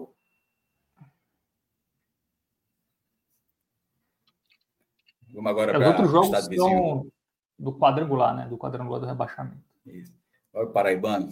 Cearense, obviamente, é vizinho também, mas vizinho, é vizinho aqui de uma pessoa, para ser mais perto do que Tem. Aí é contigo, Fábio. Tua área. Cara, é difícil esses jogos, viu? Ah! Quer se comprometer, não? É? Tu vai me fazer, fazer, fazer dizer tá aqui. Bem, né? 13 tá Souza, bem, vai. É, o, o Pombal não é um, time, é um time chato, viu? Complicou pro Botafogo, é, mas. É que o 13, 13 ganhou do Souza lá, né? É, Ensinou ao Cruzeiro como é que se faz. 20. É, o Atlético perdeu 13 pontos, né? E acho que já foi Só isso. né? Meu amigo, o que é que aconteceu esse time? É, é, Tá, tinha o urânio do banco do reserva do time. Jogando... Não, eles contrataram urânio um jogador... enriquecido, urânio enriquecido no banco de reservas. O que é que, que esse time fez para ser. Ah, já já está obsceno na comemoração de gol. É, pelo amor de Deus, pô. Os fizeram o quê, pô? 13 Não, eles, pontos. Eles contrataram um jogador que estava acho que no Fernandópolis, que é um time lá de São Paulo, e ele pegou ano passado 200 jogos, 200 dias de suspensão no TJD lá de São Paulo. Jogador não jogou... faz a menor ideia, alguns jogadores não fazem a menor ideia da carreira, assim, né? Se o cara tá punido, se tem condição de jogar, é um negócio assim, né? E jogou três jogos no Paraibano. E aí, eu acho que é difícil reverter. O jogador tava é, ele, ele, deve ter somado quatro pontos nos jogos e perdeu nove, porque é três de cada partida, né? Aí chega nos 13. Acho que deve ter sido isso, então. É, então já tá praticamente rebaixado. É um clássico, é o clássico do Sertão, né? Mas eu acho que o Atlético, é, essa altura, já tá desmobilizado. E o Souza tem que vencer. Se o Souza não vencer, ele para se classificar, ele vai ficar numa situação muito delicada. Então, acho que. Vamos lá, 13 Souza. Acho que eu, é um eu achei esse comentário engraçado, entendeu? É, bom demais vocês secando a banca. Para ver que a aposta. É- Como assim secando a banca? Eu queria que, se, você, se, se, possível, você pode dar uma segunda mensagem. Que eu não estava secando a banca, não, pô. Pode ver, inclusive, que. Não, eu acho que ele quis falar secando no sentido de gastando. Não, é. mas pelo. Não, veja, pelo padrão da nossa conta aqui, eu, eu sou, inclusive, o cara mais conservador, mais econômico nessa história. Fred aqui era 50, 100, não sei o que, eu estou dando 15 conto, pô. 10. Assim, é, a conta tá lá em cima ali. Os caras, os caras vão nem notar. Se a gente perder tudo, os caras vão nem notar que a conta mudou. O número tá o mesmo lá. Ó, tem alguma outra coisa? Vamos descer aí. É, Carioca. O Flamengo foi campeão hoje, né? Taça Guanabara, mas ainda tem jogo. Tem o Vasco, tem claro. Não, tem, tem nada aí. Tem Fluminense é. Botafogo ali, Fluminense Botafogo. Vale para o Bota. O Botafogo precisa do resultado para tentar, tá difícil, mas para tentar ir a, a Taça Rio. Fluminense, 15 no Fluminense. Campeão da Recopa todo animado. E pronto. Se vocês tiverem mais alguma sugestão, pode, pode, pode colocar aí. Tá? Acho que tá bom. É, tá Não, bom. última. Argentina, por favor. Estudante do lado, do lado ali. Isso. Será que o estudante já jogou ou vai jogar ainda? Estudante de La Plata. Já jogou, jogo, se jogou, já não. Assim, não, não estou conseguindo ler. Não, só tem um Estudiantes não. de Rio Quarto ali. Não, esse aí esse é cansado. Não, então não tem. Então não tem, esqueça. Deixa para lá.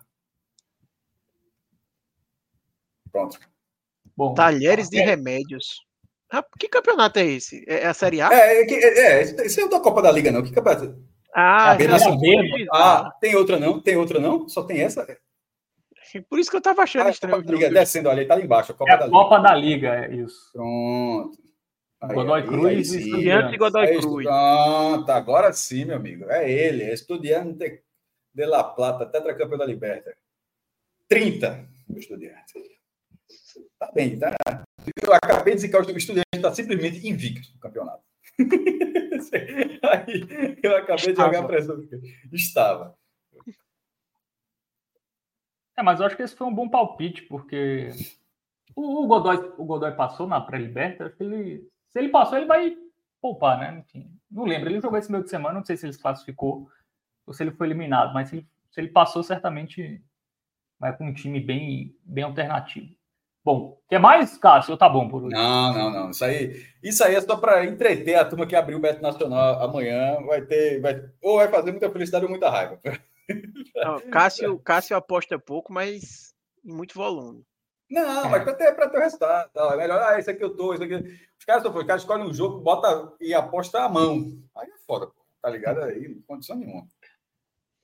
É, só ganha quem aposta, né? Se você não apostar, fica difícil. É, o Esporte Migral falou que o Godoy foi eliminado pelo Colo-Colo, então deve ir com força máxima. O estudante está bem, pô. O estudante, o estudante ganhou a Copa Argentina do, do último ano, está invicto na Copa da Liga, no grupo B, é um dos melhores, acho que está em segundo lugar. E o negócio é que o jogo é fora de casa, né? E o Godoy, o Godoy Cruz é. Onde é, meu Deus do céu? É de Mendonça? É, Corda, enfim, não sei, não estou lembrado agora não. Mas, enfim, é, é, porque o jogo é fora de casa. Mas o time do Estudiantes bem, está na Libertadores desse ano, na fase de grupos. Tem América e ABC, lembraram aqui. Não, é clássico, é difícil. Não, vamos lá, vou ver pelo menos a Copa. Eu, quero, eu fiquei curioso, como é que tá? O Cássio falou que o, é, o Ricardo falou que você está no modo Yuri Romão, viu, Cássio? Tá. Gastando... Se eu tivesse aqui, era um zero a mais. Gastando sem freio. Eu tô 10 Se fosse o Yuri Romão, era 100 por 150. Eu tô botando uma modéstia da porra aqui. Cadê o, o campeonato do Potiguar? Uh, achou? Parece que não tem. Talvez não esteja, não vai, mas vai. Acho que tem. Lá no.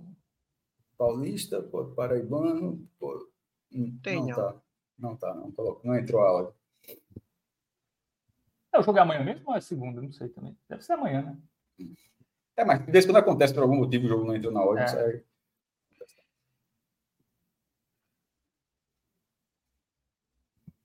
Bom. Mais alguma coisa, Cássio? Ou podemos. Ah, tá tranquilo. Podemos, amigo. Essa live aqui era. Tu... Celso jogou essa bomba chiando no teu colo, tu achava que ia ser uma hora, né? Não, eu imaginei que seria. Não, assim, quando, Não quando, duas quando eu, aliei, eu aliei com o Fábio e, e ele que vai apresentar, eu olhei assim, esse coitado de Fábio, deve ter caído numa conversa mole. Não, mas. Sempre, tomara, que tenha, tomara que você tenha vindo, que você tenha, esteja aqui sabendo que era um fuminho. Agora que eu tô com uma fome pesada. Ah, é, tá tô aqui. Então, então vamos nessa, né? Valeu, galera que participou aí, mandando chat, superchat, enfim. Sejam mais que... leves, sejam mais leves, mais responsáveis. E é isso. Amanhã estaremos novamente por aqui. Pois é. Amanhã tem, tem telecast do Fortaleza, Raio X, tem, tem live, Cássio, para a galera já. Tem, tem. Amanhã tem. Porque amanhã termina, amanhã define a semifinal do, do Campeonato Cearense, falta um, um, time, né? Como a gente já falou ali, é, Maracanã e Floresta, e, e, e falta o rodada do Bahia. Ou seja, tanto a semifinal do Cearense quanto a semifinal do Bahia se define amanhã, e ainda tem o, o confronto, que é bem tarde, na verdade, termina 10 da noite, mas ainda tem o confronto da Copa do Brasil do Fortaleza, que inclusive, pela importância, que é, é o primeiro jogo do Fortaleza desde que, que o time sofreu aquela tentativa de homicídio naquela, naquela saída do estádio. Então tá tudo na pauta amanhã. Não sei exatamente como quem, quem está na equipe, mas a pauta, a pauta existe. Bom, tem Baiano também, né? Semifinais do Baiano vão ser. Isso, isso. Não, não. A última rodada, amanhã se define a semifinal do Baiano. Mas são, aí vai ser. Tanto... Não, isso. Mas é isso. Valeu, galera que participou é aí. Galera, lembrando aqui do Botafogo que não sobe. É, Botafogo, somos o pai da Série C, tá? Meu velho, aqu aquela, aquela derrota para o Botafogo de Ribeirão Preto, eu senti. Eu, eu senti. Não, ali foi. Ali, ali foi maldade. Ali foi maldade. 2010. Não é, não é. 30 segundos para a Série C. Não, é, ali é, Botafogo foi Botafogo de Ribeirão Preto. Ali, ali, ali foi maldade. Tiago Cardoso pegou dois pênaltis. O homem no Santos. Pelo Botafogo de Ribeirão Preto, né? Pelo Botafogo de Ribeirão Preto. Dois pênaltis de Marcos Aurélio, no tempo normal. Marcos Aurélio perdeu na ida e na volta. Não, aí... é. Isso carregando o Botafogo nas costas. Aí, que, tipo Thiago Neves na Libertadores do Fluminense. Aí na hora. É, o Lohans é. lembrou que em 2016 o Botafogo tomou um gol nos acréscimos contra o Boa Esporte. Boa Esporte, é isso que eu estava falando, eu não falei para nada. São duas, são duas. O nome do cara era Gênesis. Esse, esse jogo acho que foi em Varginha, se eu não me engano. Em 2021, o Botafogo não ganhou do Criciúma com dois jogadores a mais, que foi o jogo que. Definiu... Era mata-mata do acesso também? Não, era o quadrangular, mas foi, foi o jogo que. O Botafogo venceu o Criciúma aqui. Se tivesse vencido lá com dois a mais, terminaria na frente e enfim. E todo, a do, a do, do Boas é traumática, mas a do Botafogo Ribeirão Preto eu considero assim. Não, essa, é... essa é pacífica. Todo mundo comemorando já, enfim. Ah, aí tu acabou. Dizer aí, um tu acabou, aí tu acabou de dizer o motivo. E, e aí tu, você, você acabou. Não, tem um, tem um você acabou de declarar, você acabou de, de revelar um, um, um, amadorismo de algumas pessoas assim que eu tô estupefato aqui. Tem um áudio da um rádio. Jogo do acesso, áudio. Um jogo do acesso. Comemorar antes de. Assim, pelo amor de Não, Deus. tem o, o, Flávio, acho que foi o Flávio que lembrou aqui, teve um narrador aqui que ele estava mandando abraço, assim, nos acréscimos, para a diretoria, para parabéns por esse acesso. Aí o, o Botafogo faz o gol no, último lance do jogo. E vai para os E sabe, Não, sabe quem estava no Botafogo de Ribeirão Preto? E salvo engano, foi quem fez esse gol no final? Caio Dantas. Isso Estava no Botafogo de Ribeirão Preto. Esse negócio de comemorar, Arthur. Eu, eu, só acredito ali quando o negócio está acontecendo. E o rádio não sai antes. Hoje, hoje sai menos, porque já, é, muitos radialistas eles assistem pela televisão, então hoje o delay é um pouco menor, né? Mas em muitos momentos onde o rádio, o cara realmente estava no estádio, é, jogos realmente transmitidos e tal, Então, tinha um delay. Cara, o gol saiu antes no rádio que na televisão. E na final da Copa do Brasil 2008, eu estava vendo na Globo, dentro da redação do, do Diário Pernambuco, do jornal, e, um colega que estava sentado do meu lado estava com o rádio, se segurou o quanto pôde, mas ele estava ouvindo no rádio, e o rádio dava antes para o ar, sobretudo porque o jogo era na ilha, né? Aí ele explodiu quando acabou. Eu não acreditei nele, não. Eu disse, eu olhei assim, eu olhei assim, eu disse, tem que acabar aqui, ó. Tu e nada é a mesma coisa. Mas aconteceu uma falha nessa, nessa linha não, de tempo não, aí. Ele falou exatamente isso, não. Eu tô olhando, eu larguei, eu não acompanhei aqui, eu acompanhei aqui. Eu disse, eu vou acreditar aqui. Quando acabar, aí, aí algum, isso é uns 5 segundos depois, tem um delayzinho mesmo, né? Alguns segundos depois acabou. O cara pode ir embora. Eu fiquei estático até apitar na televisão. É, hoje, Começa... os aplicativos né, de, de estatística também antecipam muito. Não, mas aí os malucos, os malucos são foda. Os caras, os caras, de vez em quando, clicam sem ser gol, porra. assim, o gol nem saiu e o cara, e o cara clicou e de repente volta, desfaz é. o gol. Mas é isso, vamos sabadar, galera. Vamos lá. Mais de três horas de live. Valeu, Cássio. Valeu, Arthur. Muito valeu, obrigado Pedro. pela paciência, Fábio, Arthur e todo mundo que esteve no, aqui no chat. Nos trabalhos técnicos. É isso. Amanhã tem live, anota aí. Enfim, segue nas suas redes sociais que você vai ser avisado quando começar. Valeu e até qualquer hora.